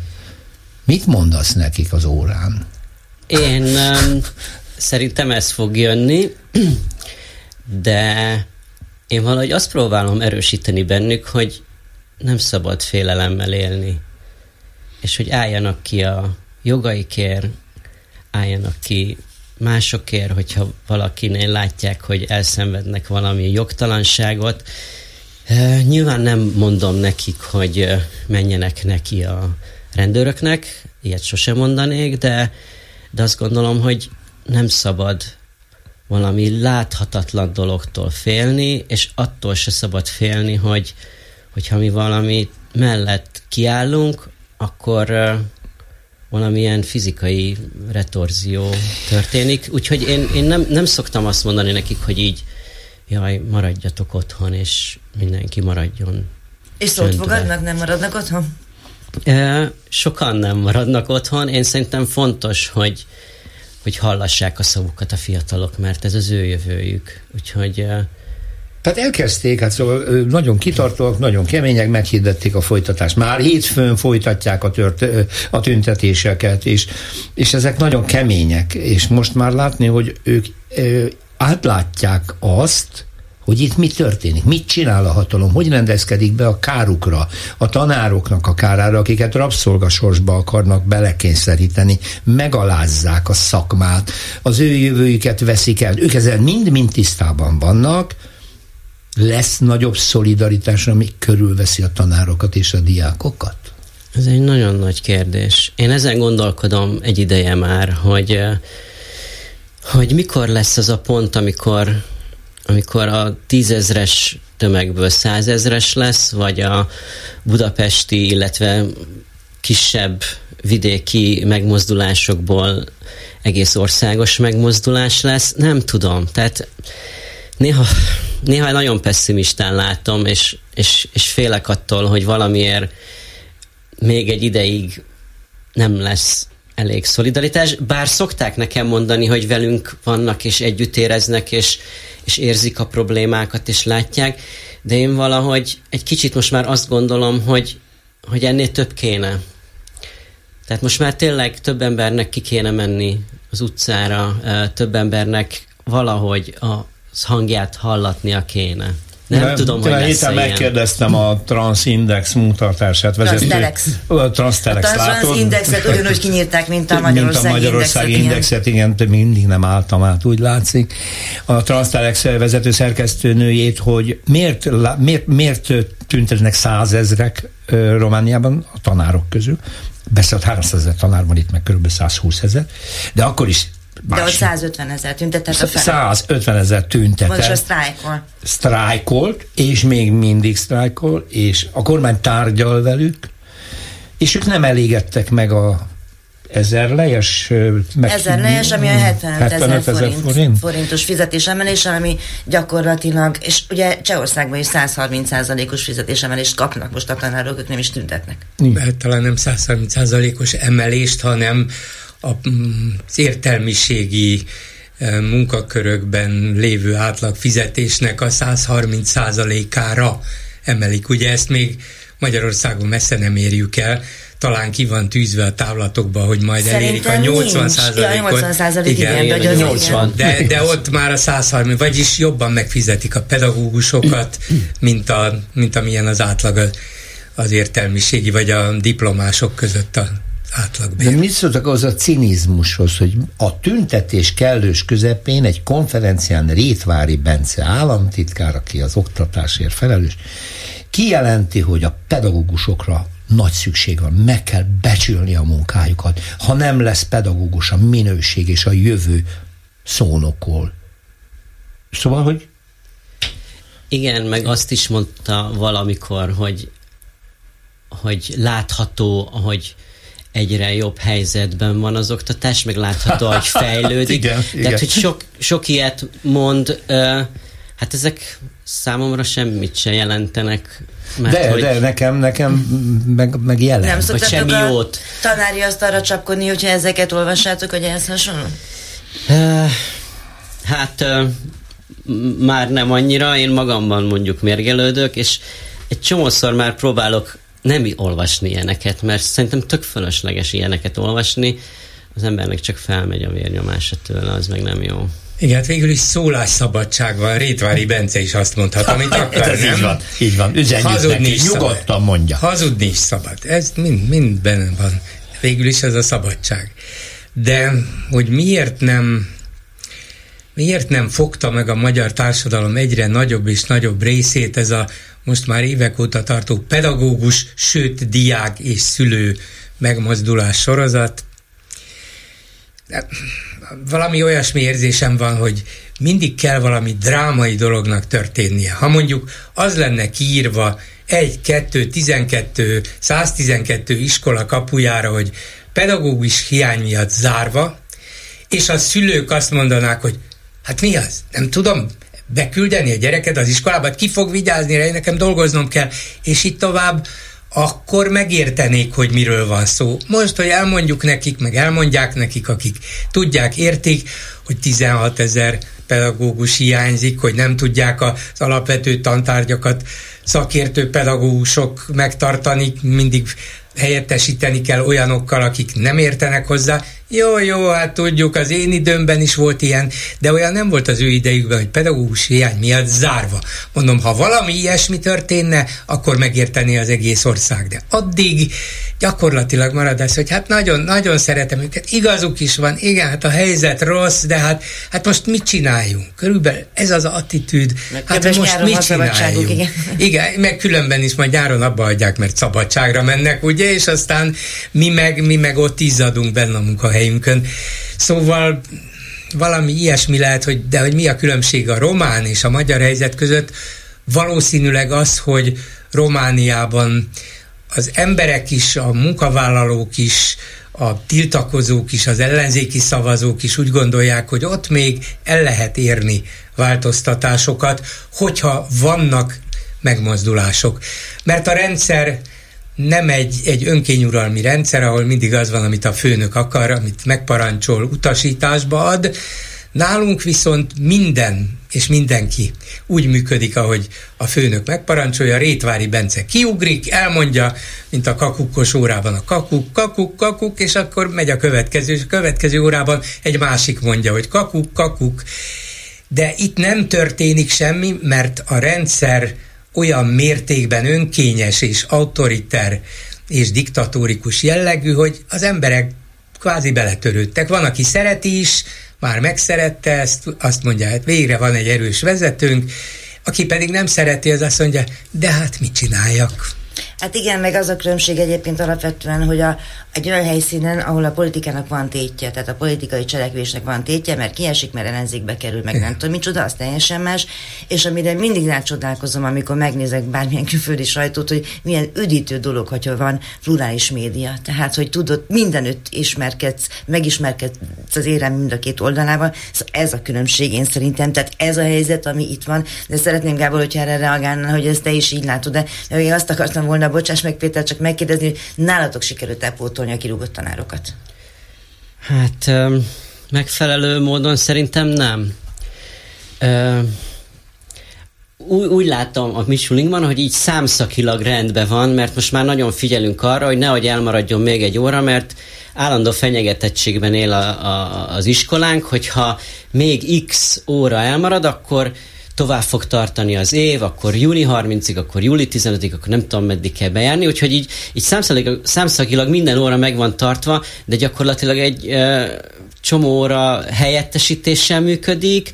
Ö, jöttek új tanárok, de hát ö, én azt gondolom, hogy nem, nem ugyanaz, mint akiket kirúgtak. Nagyon értékes tanárokat vesztettünk el, és szerintem uh, hát egyre nehezebb lesz hasonló színvonalú, tehetségű, értékes tanárt találni, úgyhogy nálunk ha kívülről nézem, akkor megvan minden óra, ha belülről nézem, akkor meg bizony sok olyat hallok diákoktól, hogy az utóbbi két hónapban alig volt megtartva, nem csináltunk semmit, tehát hogy úgy tűnik, hogy igen, gyakorlatilag mégse, és szerintem ez egyre nehezebb lesz. Nagyon érdekes volt ez a Transtelex interjú. Azt mondta a szerkesztő, hogy ott a kormány számára egy, egy, egy, egy, egy figyelmeztető jel, hogy jönnek az érettségik, és azt a botrányt a kormány nem akarja vállalni, hogy elmaradnak az érettségi vizsgák, mert a tanárok viszont nem engednek és sztrájkolnak. Nálunk a kormány ilyen fenyegetettségre meg sem osztó. Azért, mert a Márta nagyon jól fején találta a szöget, pont a közepén, a fején. Sajnos. Hogy tudnilik ott a hatalom múlhat azon, hogy jól reagál-e a kormány egy ilyen Jó, tiltakozásra, enged-e, mennyit enged, hogy enged, féle attól, hogy őt fogják elsodorni az események. Itt mi a fenétől féljen ez a kormány? Mitől? Kitől? Nincs, nincs igazán vele szemben ellenerő, az az erő, amit mutatnak néhány ezren diákok, pedagógusok, az igen fontos és nagyon jelentős és, és hosszú ideje tart. De nem az az erő, amelyik el tudja mozdítani a kormányt. Ahol van valódi választási lehetőség, ahol nincs valaki örökre bebetonozva a hatalomba, ott igenis kénytelen reagálni a társadalmi változásokra és követelésekre. És szerintem tökéletesen ki van számolva pontosan, hogy hány embernél még lehet hagyni a tüntetéseket, mert úgyse számít, hány embernél már nem. És én azt gondolom, hogy ők ezt nagyon jól látják, hogy itt mi, az, mi lenne a, a tipping point, de hogy itt még ez nekik jó Hát jó az Gábor, amikor én azt hallottam valamelyik kormányzati tényezőt, most már nem emlékszem, hogy melyik mondta, talán a Gulyás hát melyik nyilatkozott neked? hát sorba állnak, tudod, hogy nekem nyilatkozhassanak a fideszesek, hogy ó, hát négyezer tanár elhagyja a pályát. Tehát ez elenyésző százaléka az összes pedagógusnak. Tehát ilyen lekicsinyilően, ennyire lebecsmérelve, ennyire, ennyire aljasul be, beszélni azokról az emberekről, akik Magyarországon ébéré dolgoznak, és ott tartunk, ahol ez valami egészen elképesztő. Szóval Egymás között a tanárok beszéltek ti erről? Hogy, hogy meddig tart ez, meddig bírjátok, ki megy el, ki nem megy el, Igen. mit látsz? Igen, beszélünk róla. Én mostanában elég sokat beszéltem erről több tanártársammal, mert én úgy döntöttem, hogy én elmegyek a Karintiból. Hm. Tehát én például nem bírtam tovább. Tehát megmondom őszintén, hogy én nekem nagyon sok minden volt pro és kontra, és én végül úgy döntöttem, hogy én nem vagyok tovább hajlandó ezt elviselni, amit csinálnak velünk. Nem hagyom ott a pályát, én elmegyek egy alapítványiskolába, mert imádok tanítani, és ezután is, de nem szeretném, hogy a tanker meg az állam legyen a munkáltatóm, és én emiatt csomó kollégámat megkérdeztem, hogy te maradsz, te mész, te maradsz, mm-hmm. te mész, és sokan gondolkodnak, nagyon nehéz ez a váltás, ha belegondolunk. Tehát, hogy azért nekünk tényleg ez így a, az életünk, meg a, a pályánk. tudok egy pár kollégámról, aki elmegy. Én azt mondanám most, hogy ilyen 5-10 között lesz a Karintiban, akik elmennek, hát ez majd kiderül. De, de szoktunk erről beszélni, és, és sokan gondolkodnak, még azok is, akik 25 éve ott vannak. Én is amúgy 15 éve ott vagyok a Karintiban, tehát hogy, hogy ez, egy, ez egy nagyon nehéz dolog.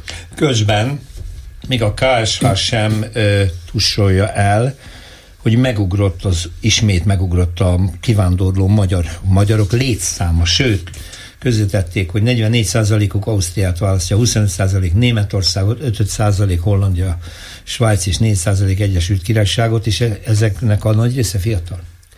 Igen, és, és egyre több fiatal mondja, amikor bármilyen téma szóba kerül órán vagy órán kívül, hogy nem úgy tervezi, hogy itthon marad. Tehát már 15 évesen azt tervezi, hogy suli után egyetemre már külföldre megy, úgyhogy egyre többen, és sajnos azt gondolom, hogy a legjobbjaink mennek külföldre, és egyre többen már azon gondolkodnak, hogy elmegyek ebbe az iskolába, mert onnan majd könnyebb lesz külföldre menni. Mm, és, és akkor... éppen, éppen azok, akik most az utcán vannak, tiltakoznak, tudatosak, látják a bajokat, világosak a követeléseik, azt mondják, mi megpróbáltuk, küzdöttünk, harcoltunk, még könyvgázt is vállaltunk, nem megy, elmegyek. Amíg, amíg szabad, elmegyek.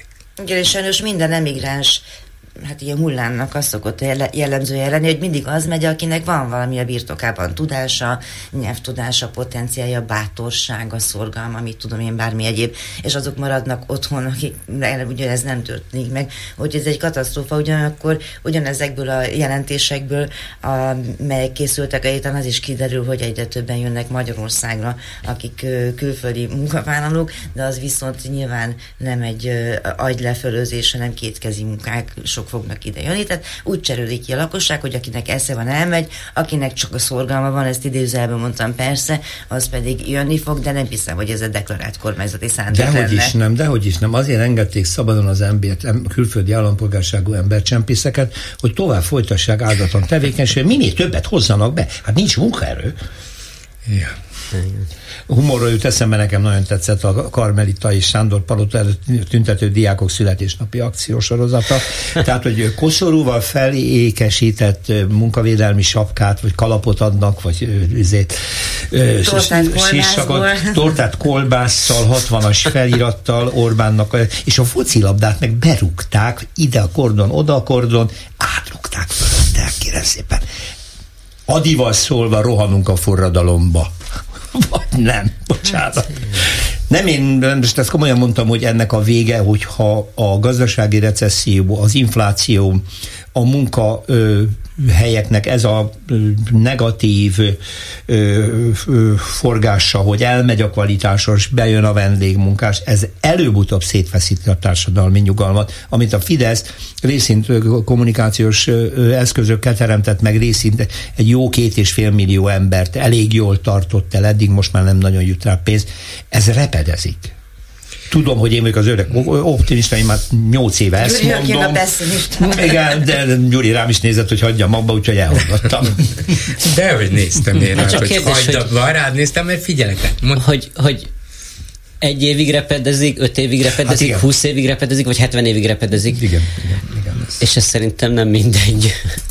Igen, most volt Orbán Viktor 60 éves, Érdekes, hogy a születésnapja előtt egy nappal már a hűséges csinovnyikok, szolgák, pártapparácsikok elkezdték üdvözölni Facebook oldalon, német Szilárd alelnök volt az első, még követte őt valaki két-három, igen, igen, aztán egyszer csak eltűntek ezek a bejegyzések, mert nyilván még éltetni sem szabad a nagyvezetőt, ha a nagyvezető ezt nem akarja. Úgyhogy mindenki szép csendben volt. Én néhány évvel ezelőtt még nyugodtan és maguktól természetesen abszolút spontán kívántak minden jót a főnöknek, a születésnapi alkalmából pedig az csak a mondjuk 57 58 most a 60-nál mélységes csend volt.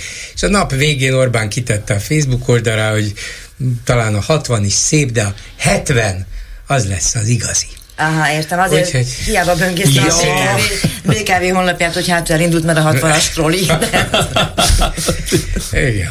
Szóval ne reménykedjünk itt a repedezésben, de reménykedjünk, jó, reménykedjünk, repedezik, repedezik, csak az a baj, hogy már köréje is építettek egy, egy vasbetonoszlopot, minden repedező mellé fölhúztak egy másikat, és egy másikat. És ha tetszik, kicserélik az egészet. Lehet, hogy valami le fog omlani, de körülötte, mellette, mögötte állni fog egy új struktúra. Minden az övék, mindent visznek, és tényleg csak egy égszakadás, földindulás az, ami meg tudja ezt mozgatni, valami egészen váratlan dolog, mert ha a várt dolgok következnek be, akkor maradnak örökké.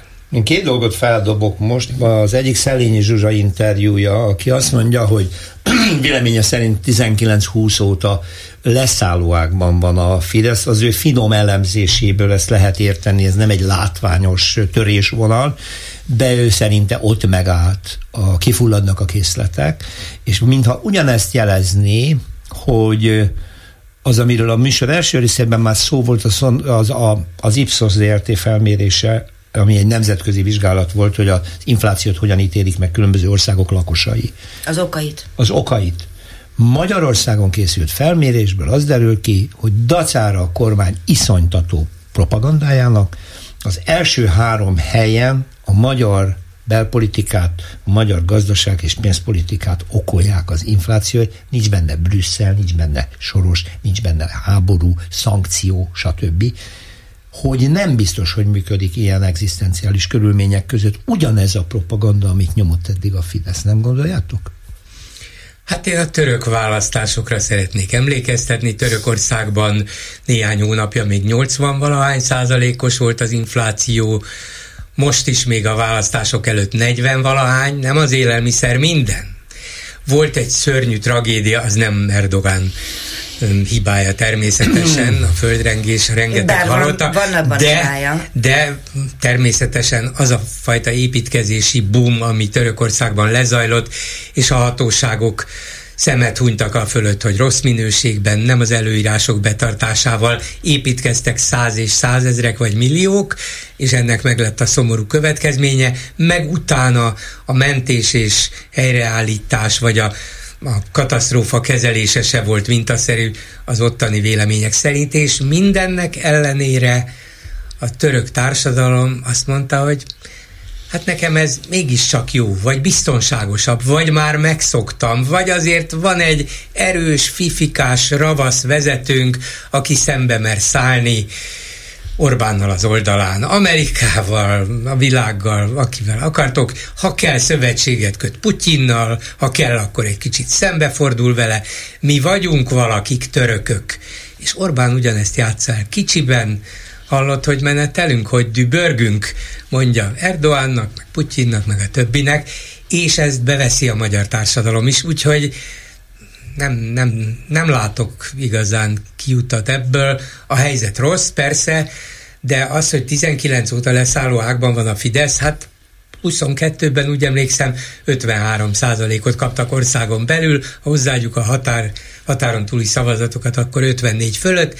Ilyen jó eredményük csak 2010-ben volt. Úgyhogy ha ez a lesz, ennyi szavazójuk nem volt soha, ha ez a leszállóág, milyen lehet a felszálló? Valószínűleg, hogy Szerényi Zsuzsa úgy érti a leszállóágot, hogy megvizsgálta a politikai eszközrendszert, amit az Orbánék alkalmaznak, és ő úgy érzi, hogy ez telítődött. Ez eljutott a teljesítőképesség határára. Hozzátette, hogy neki mindig szerencséje volt Orbánnak. Ez a háború neki úgy jött, mint a falat kenyér, hiszen előtte a közvéleménykutatások egyáltalán nem mutattak ilyen fölényt. Ő nagyon ügyesen meglovagolta, amilyen ügyetlenül kezelte az ellenzék, olyan ügyesen lovagolta ő meg ezt a háborús lélektani helyzetet, ezt a szindrómát. Ez igaz, de, hogyha, de, ez de ha nem lenne kezében minden eszköz és minden pénz, akkor ezt se tudta volna, akármennyire politikailag jól értékelte a helyzetet és fordította a maga javára, de ha nem lett volna az az irtózatos propaganda gépezet, akkor nem tudta volna így megbolondítani az embereket néhány hét alatt, de miután minden is a rendelkezésére áll, és ebben nincs változás, lehet, hogy egy kicsit kevesebb pénz jön, meg föl van függesztve az uniós támogatás, de azért, ami nekik kell, az bőven megvan és meg lesz. Én ezt mentálisan látom igazolódni egyébként a Szelényi Zsuzsának a HVG-nek adott interjúban elhangzottakat, mert Például megnéztem a miniszterelnök pénteki beszédének valami kivonatát. Most legutóbb, amikor ugye kiderült, hogy az Európai Parlament nem szeretné, hogyha Magyarország lenne a soros elnök jövő nyártól. És ugyanazokat a cuccokat veszi elő, ki gondolta, hogy volna, hogy már megint a rezsicsökkentés lesz, csökkentés lesz az, amit elő fog kapni a kalapból. Tehát úgy látszik, hogy a bűvész kalapjába annyi kacat van már, és annyi lejárt lemez, de hát ez nyilván az ellenző szempontja, aki ezt nézi. Az lehet, hogy a, annak, aki reggeltől estig az m nézi, annak tulajdonképpen csak otthonos. Az, Ipsos az ezt, éppen ezt írja fölül az Ipsosnak a mérése, hogy mindeddig fél óránként elhangzik, hogy a szankciós infláció, ez a párosítás. Fél óránként nyomja az összes sajtótermék ezt a aljas kormányzati hazugságot, hogy mindenki tehet az inflációról, csak mi nem, mert mi elszenvedői vagyunk mindenne. És ennek ellenére az emberek realitás érzéke Egyébként ezt maga Kovács Balázs is megerősítette, hogy kijön ebből a mérésből, hogy most a két-három évvel ezelőttihez képest a magyar válaszolók a reális gazdasági folyamatok alapján alkottak véleményt, és nem pedig a fejükbe táplált szlogenek alapján. Én erre mondtam, hogy ez telítődött ez a kommunikáció. Hozzám igazságot a két úr között.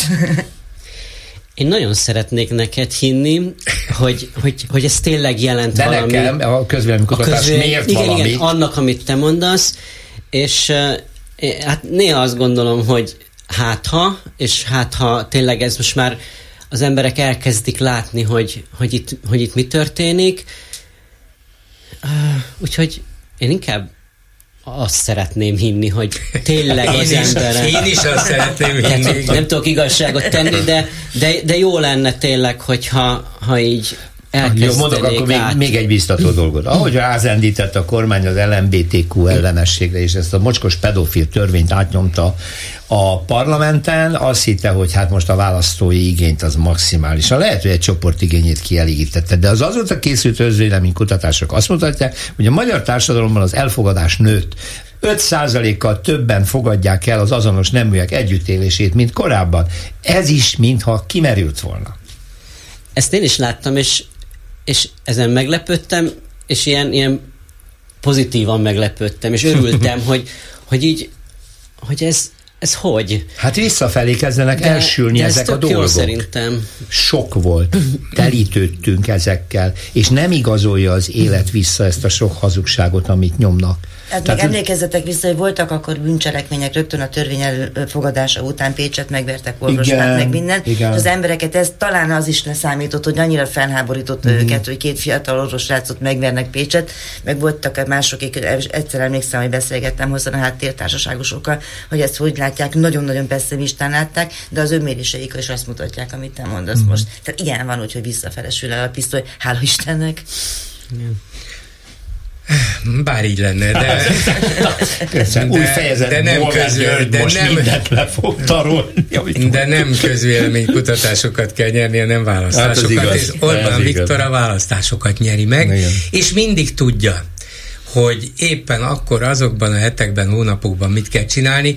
Ha előtte még bizonytalan benne, akkor kiszór néhány ezer milliárd forintot. Nem baj, hogyha majd egy évvel később jön az infláció, tudták ezt ők előre. Hát ha ennyivel növeljük a keresletet, és egyszerűen elhitetjük az emberekkel, hogy nincs itt probléma, nincs itt válság, jó háború van, de ettől mi azért fényesen élünk, költsetek csak nyugodtan, visszakapjátok a tavalyi befizetett adót, kaptok ilyen és olyan támogatást, 13. havi nyugdíjat, éljen, éljen, és akkor elhittük, megszavaztuk, de még ez se volt elég, mert jött a háború, ott is békét kellett propagálni.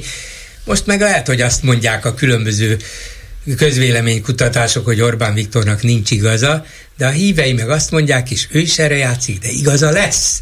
Mert lehet, hogy most nincs béke, tényleg háborúban, de előbb-utóbb igazunk lesz. És hogyha ez 2023-ban nem, akkor majd 2024-ben, vagy 25-ben, akkor is megmondhatja, ugye megmondtam, hogy béke lesz, és békének kell lennie, és igaza van, sokkal jobb a béke, mint a háború. Elég sokszor igen, elmondom, igen. hogy holnap reggel fel De, fog kelni a nap, azt nyilván elhiszi. Ez egy win-win situation, ezt nem vesztheti el, ezt meg fogja nyerni. De üres.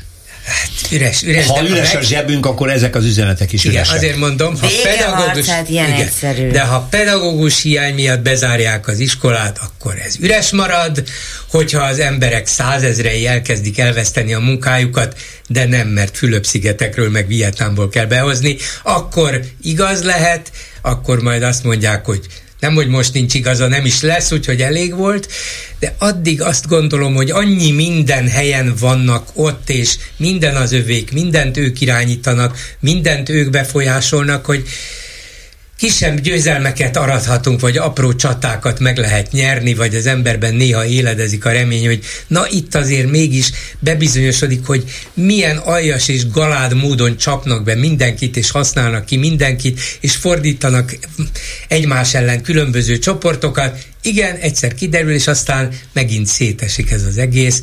Úgyhogy sok sikert a pedagógusoknak és a diákoknak, és remélem, hogy nem nekem lesz igazam.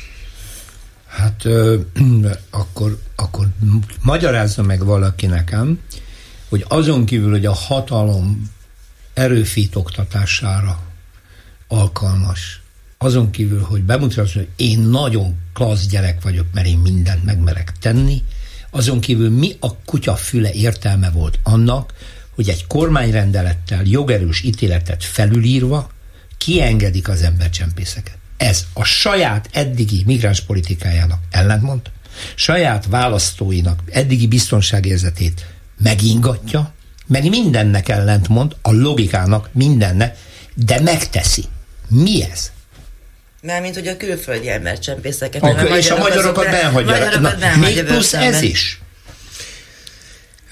Szerintem... Az ez arra jó, hogy én mindent megtettem. Szerintem Orbán, igen. Uh-huh. Orbán a maga igaz valójában. Szórakoztok velem? Engem egzecíroztattok? Nekem nem adjátok oda a pénzt? Nekem mondjátok meg, hogy mit kell csinálni? Neztek, itt van, elengedem ezeket, úgyhogy majd most elkezdhettek könyörögni nekem, hogy talán építsek még egy falat, még De egy nem kerítést. fognak neki könyörögni. Hát nem tudjuk, mit fognak csinálni, ugye itt van ez a bizonyos zsarolás a svéd NATO csatlakozással kapcsolatban, tényleg elképesztő, amit itt előadtak.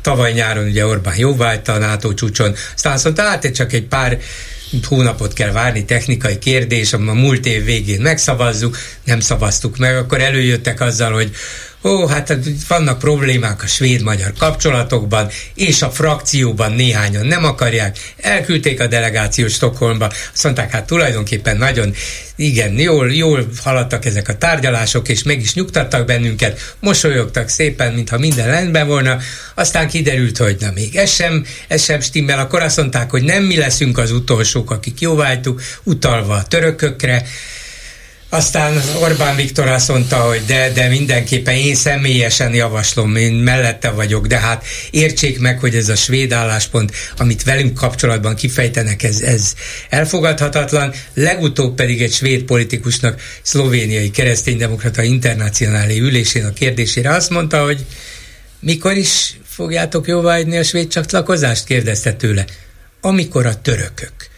Tehát még csak azt sem mondja, hogy még megelőzzük őket egy nappal, amikor a törökök, kimondta az igazságot, persze a törökök mögé húzódik, Magyarország egyedül nem merné megtenni, de csak azért is ráncigálja a svédek bajszát, és mit csinál erre a svéd uniós elnökség, mert most ők az uniós elnökök, nem kezdi el a magyar kormányt vegzálni, és nem kezdi fölkarolni ezt az európai parlamenti javaslatot, hogy egy év múlva nem Magyarország töltse be az uniós elnöki posztot, Viszont. nem kell ezzel foglalkozni. Szóval a svédek azt mondják, hogy zsaroltok, pimaszok vagytok, aljasok vagytok, és minden rosszat elmondhatunk rólatok, de mi nem fogunk ugyanezzel az eszközzel élni, tehát szabadon bocsátja az embercsempészeket, és a nyugat nem fogja rájuk küldeni a bérgyilkosokat és terroristákat, és jól teszi. Viszont Vilniusban felmerült, hogy oda már nem hívják meg Magyarországot. Na, szóval azért veszítő a nemzetközi buárjából szűkül a kör,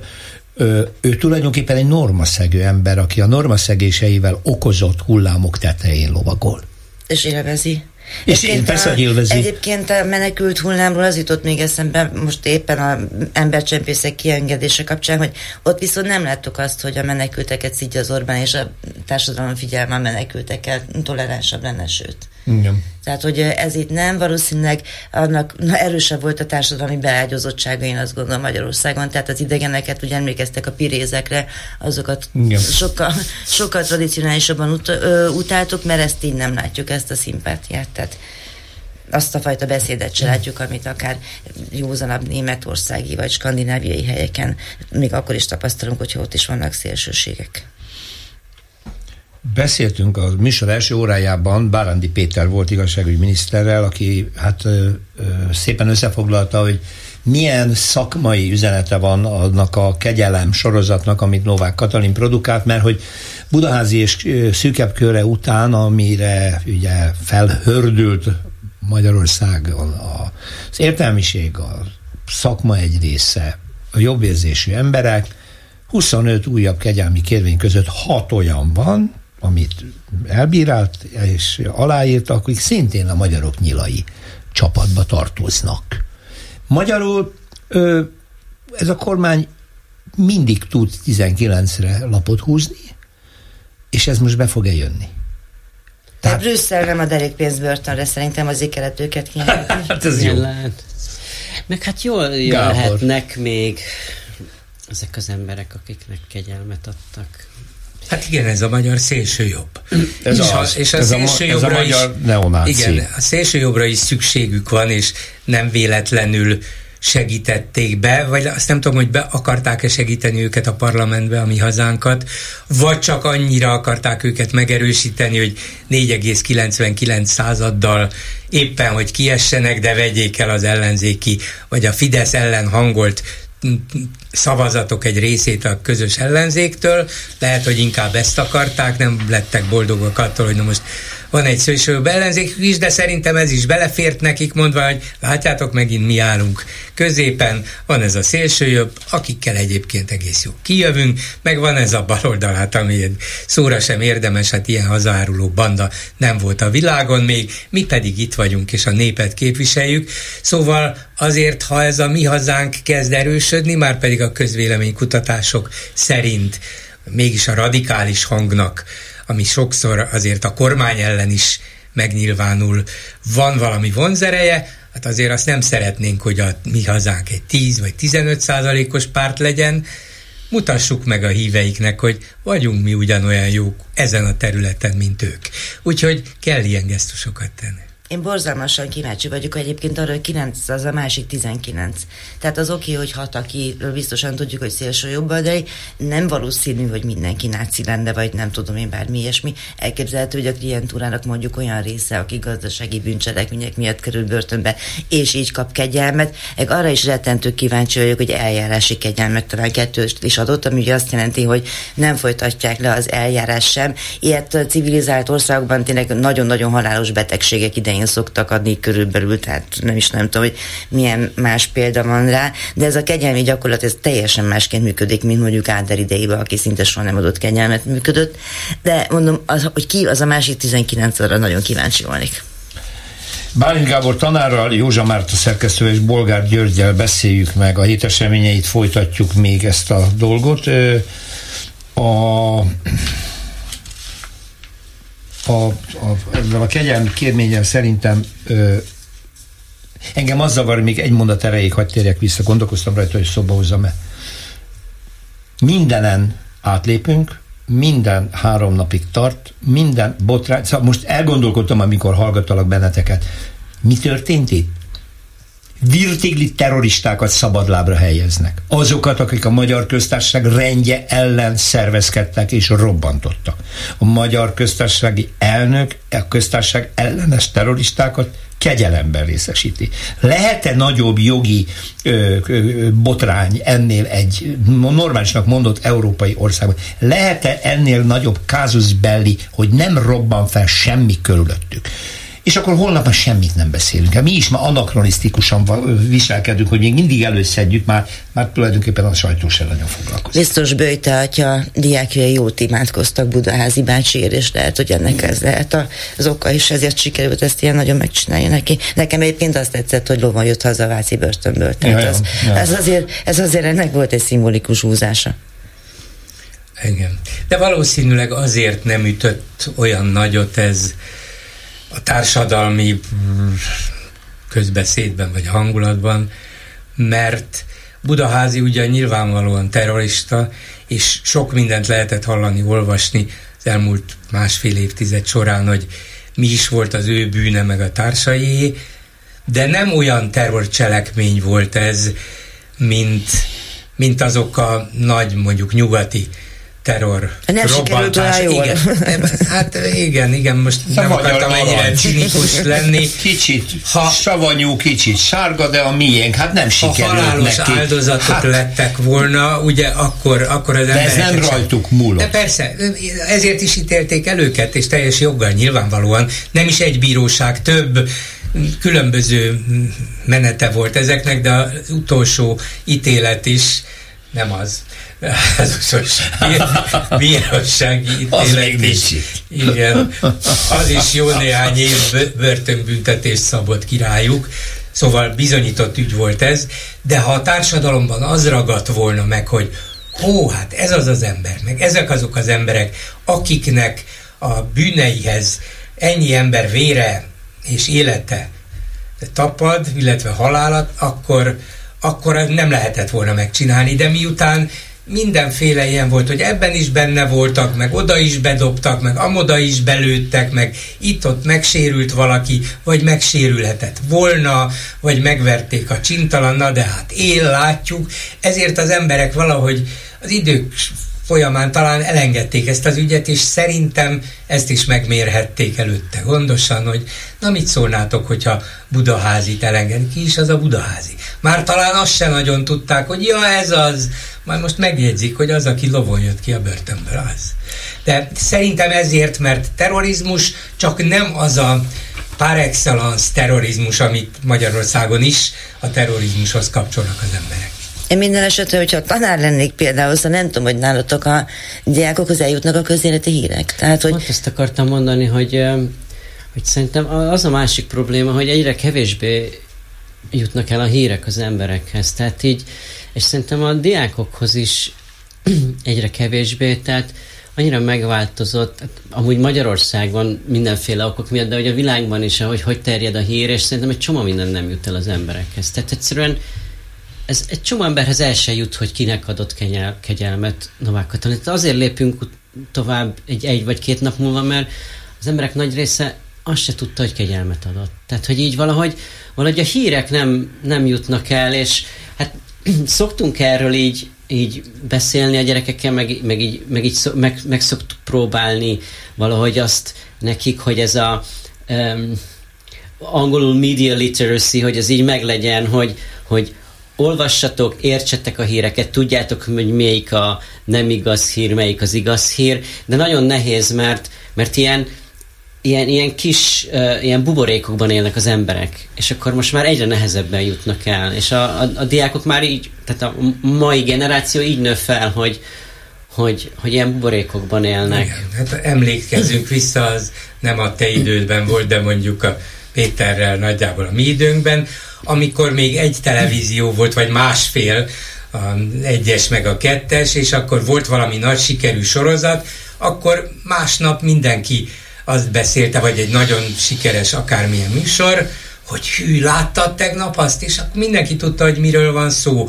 A szülő is, a nagyszülő is, a gyerek is, az iskolás is, a munkahelyen a dolgozó is. Volt mit megbeszélni, ez a buborék országos volt.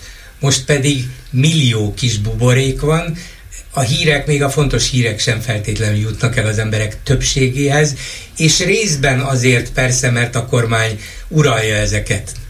Nagyon döntő többségükben, de azért sem, mert máshonnan szerzik be a híreket, nem feltétlenül a televíziókból, rádiókból, nem feltétlenül a, a portálokról, vagyis a modern újságokból, hanem ezeknek különböző darabjai foszlányai, töredékei eljutnak a Facebookig, az Instagramig, a TikTokig, az akármiig, az egymás közötti kis közösségi médiában, vagy óriási közösségi médiában az egymáshoz közel álló emberek osztják meg egymással ezeket, nem pedig megkapják azt, amit, amiről mindenkinek tudomása van. Nem, nincs már mindenkinek tudomása róla és nemrégében volt alkalmam részt venni egy média elemző munkába, és ennél fogva egy hónapig rengeteg Kossuth Rádió kronikát kellett hallgatnom minden nap, és mindegyiket.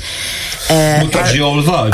Én nem vagyok jól Jaj. egyébként, viszont valahogy most ezt nem tudom megfogalmazni, de a későbbiekben megfogom, jobban megértettem azt, aki tradícióból a Kossuth Rádió reggeli délési kronikáját hallgatja, ennyi gyurcsányozást még sohasem hallottam, és így tovább, de nyilván bárkiben a hallgatat, nem arról van szó, de hosszú távon ezt csinálni tényleg fájdalmas. Én tudom, hogy te szoktad olvasni rendszeresen a magyar nemzetet, azt is mindig csodálom, de most magamat csodálom, hogy ezt képes voltam végigcsinálni, de, de érdemes volna voltak éppen ezt is elemezni. Nyilván ez ilyen társadalmi lektani elemzés sorozatnak lenne a tárgya. És ami nekünk fáj, mert azt mondjuk, hogy ezt újságíróilag, szerkesztőileg sem, meg akik a tényeket ismerik, azoknak sem elfogadható és elviselhető, amit itt nagyon is alaposan megfontolva összehazudoznak, összeírnak, összebeszélnek, de azoknak, akik ehhez szoktak, ezt kapják minden nap, ez, ez nem fáj, ezt megszokták, ehhez hozzászoktak, ez számukra természetes. Nem tudja, hogy ki Mészáros Lőrinc az, aki csak a Kossuth hallgatja. Nem tudja, hogy van ilyen nem szerepel a hírekben. Így van. De Gábor, a diákjaid, akikvel, ha más nem a szünetben, de még talán óra alatt is egy olyan kütyűvel a kezükben élik az életüket, ami behozza a világot, Tudom, Zöldi László azt mondta, hogy a globális kommunikáció létrehozza a glokális tájékoztatást, Igen. ami azt jelenti, hogy mégiscsak beszűkül, miközben a kezemben van a világ, én abból csak egy nagyon szűk szerepben rendezkedem be, de mégis ott van, hát ha más nem bepittyen egy hír vagy valami.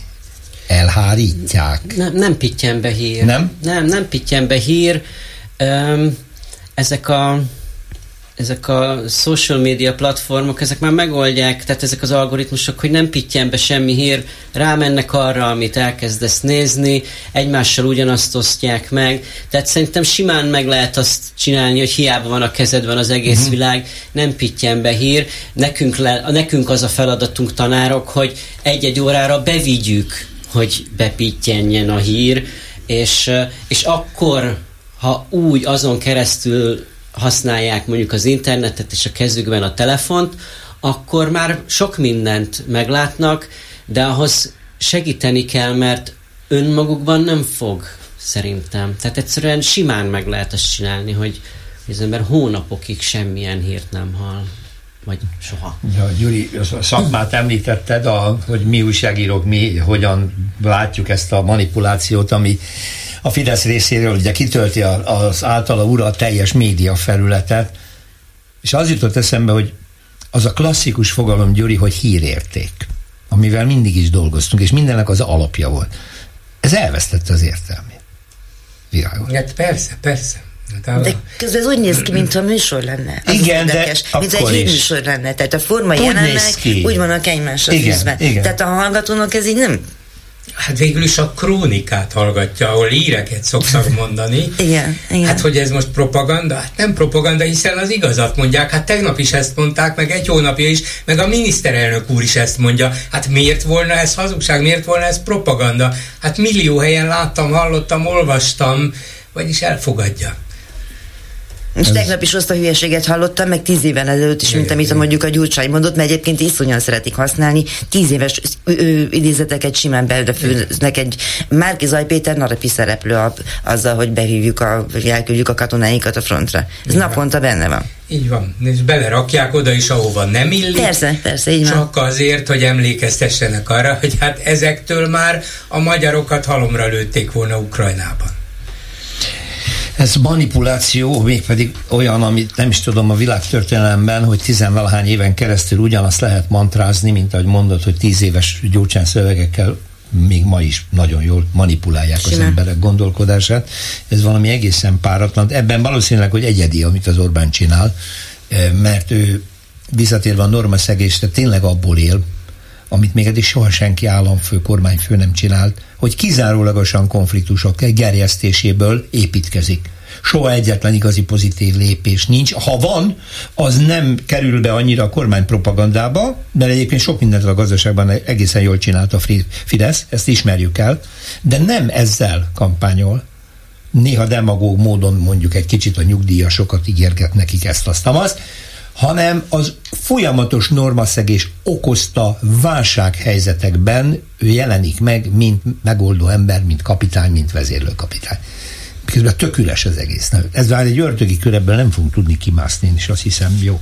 Látod, ezt mondtam én az elején, és a végére úgy látszik te is elfogadtad. És hogyha visszatérünk a legelejére, pont ezért szerintem uh, hagyják, hogy a iskolából kiveszen a kritikus gondolkodás, mert hogyha kritikusan gondolkodnak az emberek, ha kritikusan gondolkodó tanárok adják át ezt a tudást a diákoknak, hogy minden után nézzünk, és mindent ö, ö, elemezzünk, akkor bármit el lehet így mondani, és elhiszik az emberek. Egy ideig. Szerintem, hát egy ideig, egy csak ideig. a kérdés, hogy meddig tart ez az de ideig, gond... de igen. És Gondoljatok be, hogy a, a te diákjaid azok már, a, már az Orbán alatt mentek első ába, már ott tanultak megolvasni. Így van. Ez, igen. Igen, igen, igen. Én az I betűt úgy tanultam még az általános iskolában, mint a Gyuri, hogy Iván fut. Szergej címert kap, vagy mi a jó Isten. Aztán lett belőlem szovjet hű ember? Nem. Az örök optimizmusom. Azért se hagyom abba. No, hát az elmúlt egy órában itt elbeszélgettünk Bálint Gábor tanárral, Bolgár György és Józsa Mártával, ezzel lassan a műsor végére értünk, köszönjük a figyelmüket. Munkatársunk volt ma Váradi Júlia és Csernyánszki Judit. Józsa Márta szerkesztő, technikai munkatárs Horváth Ádám és Lantos Dániel, nekik is köszönjük a közös munkát, önöknek a figyelmet egy hét múlva. A hetes stúdió újra jelentkezik, jó hétvégét kívánok, Rózsa Pétert hallották. A hetes stúdiót a Klubrádió közéleti politikai magazinját hallották.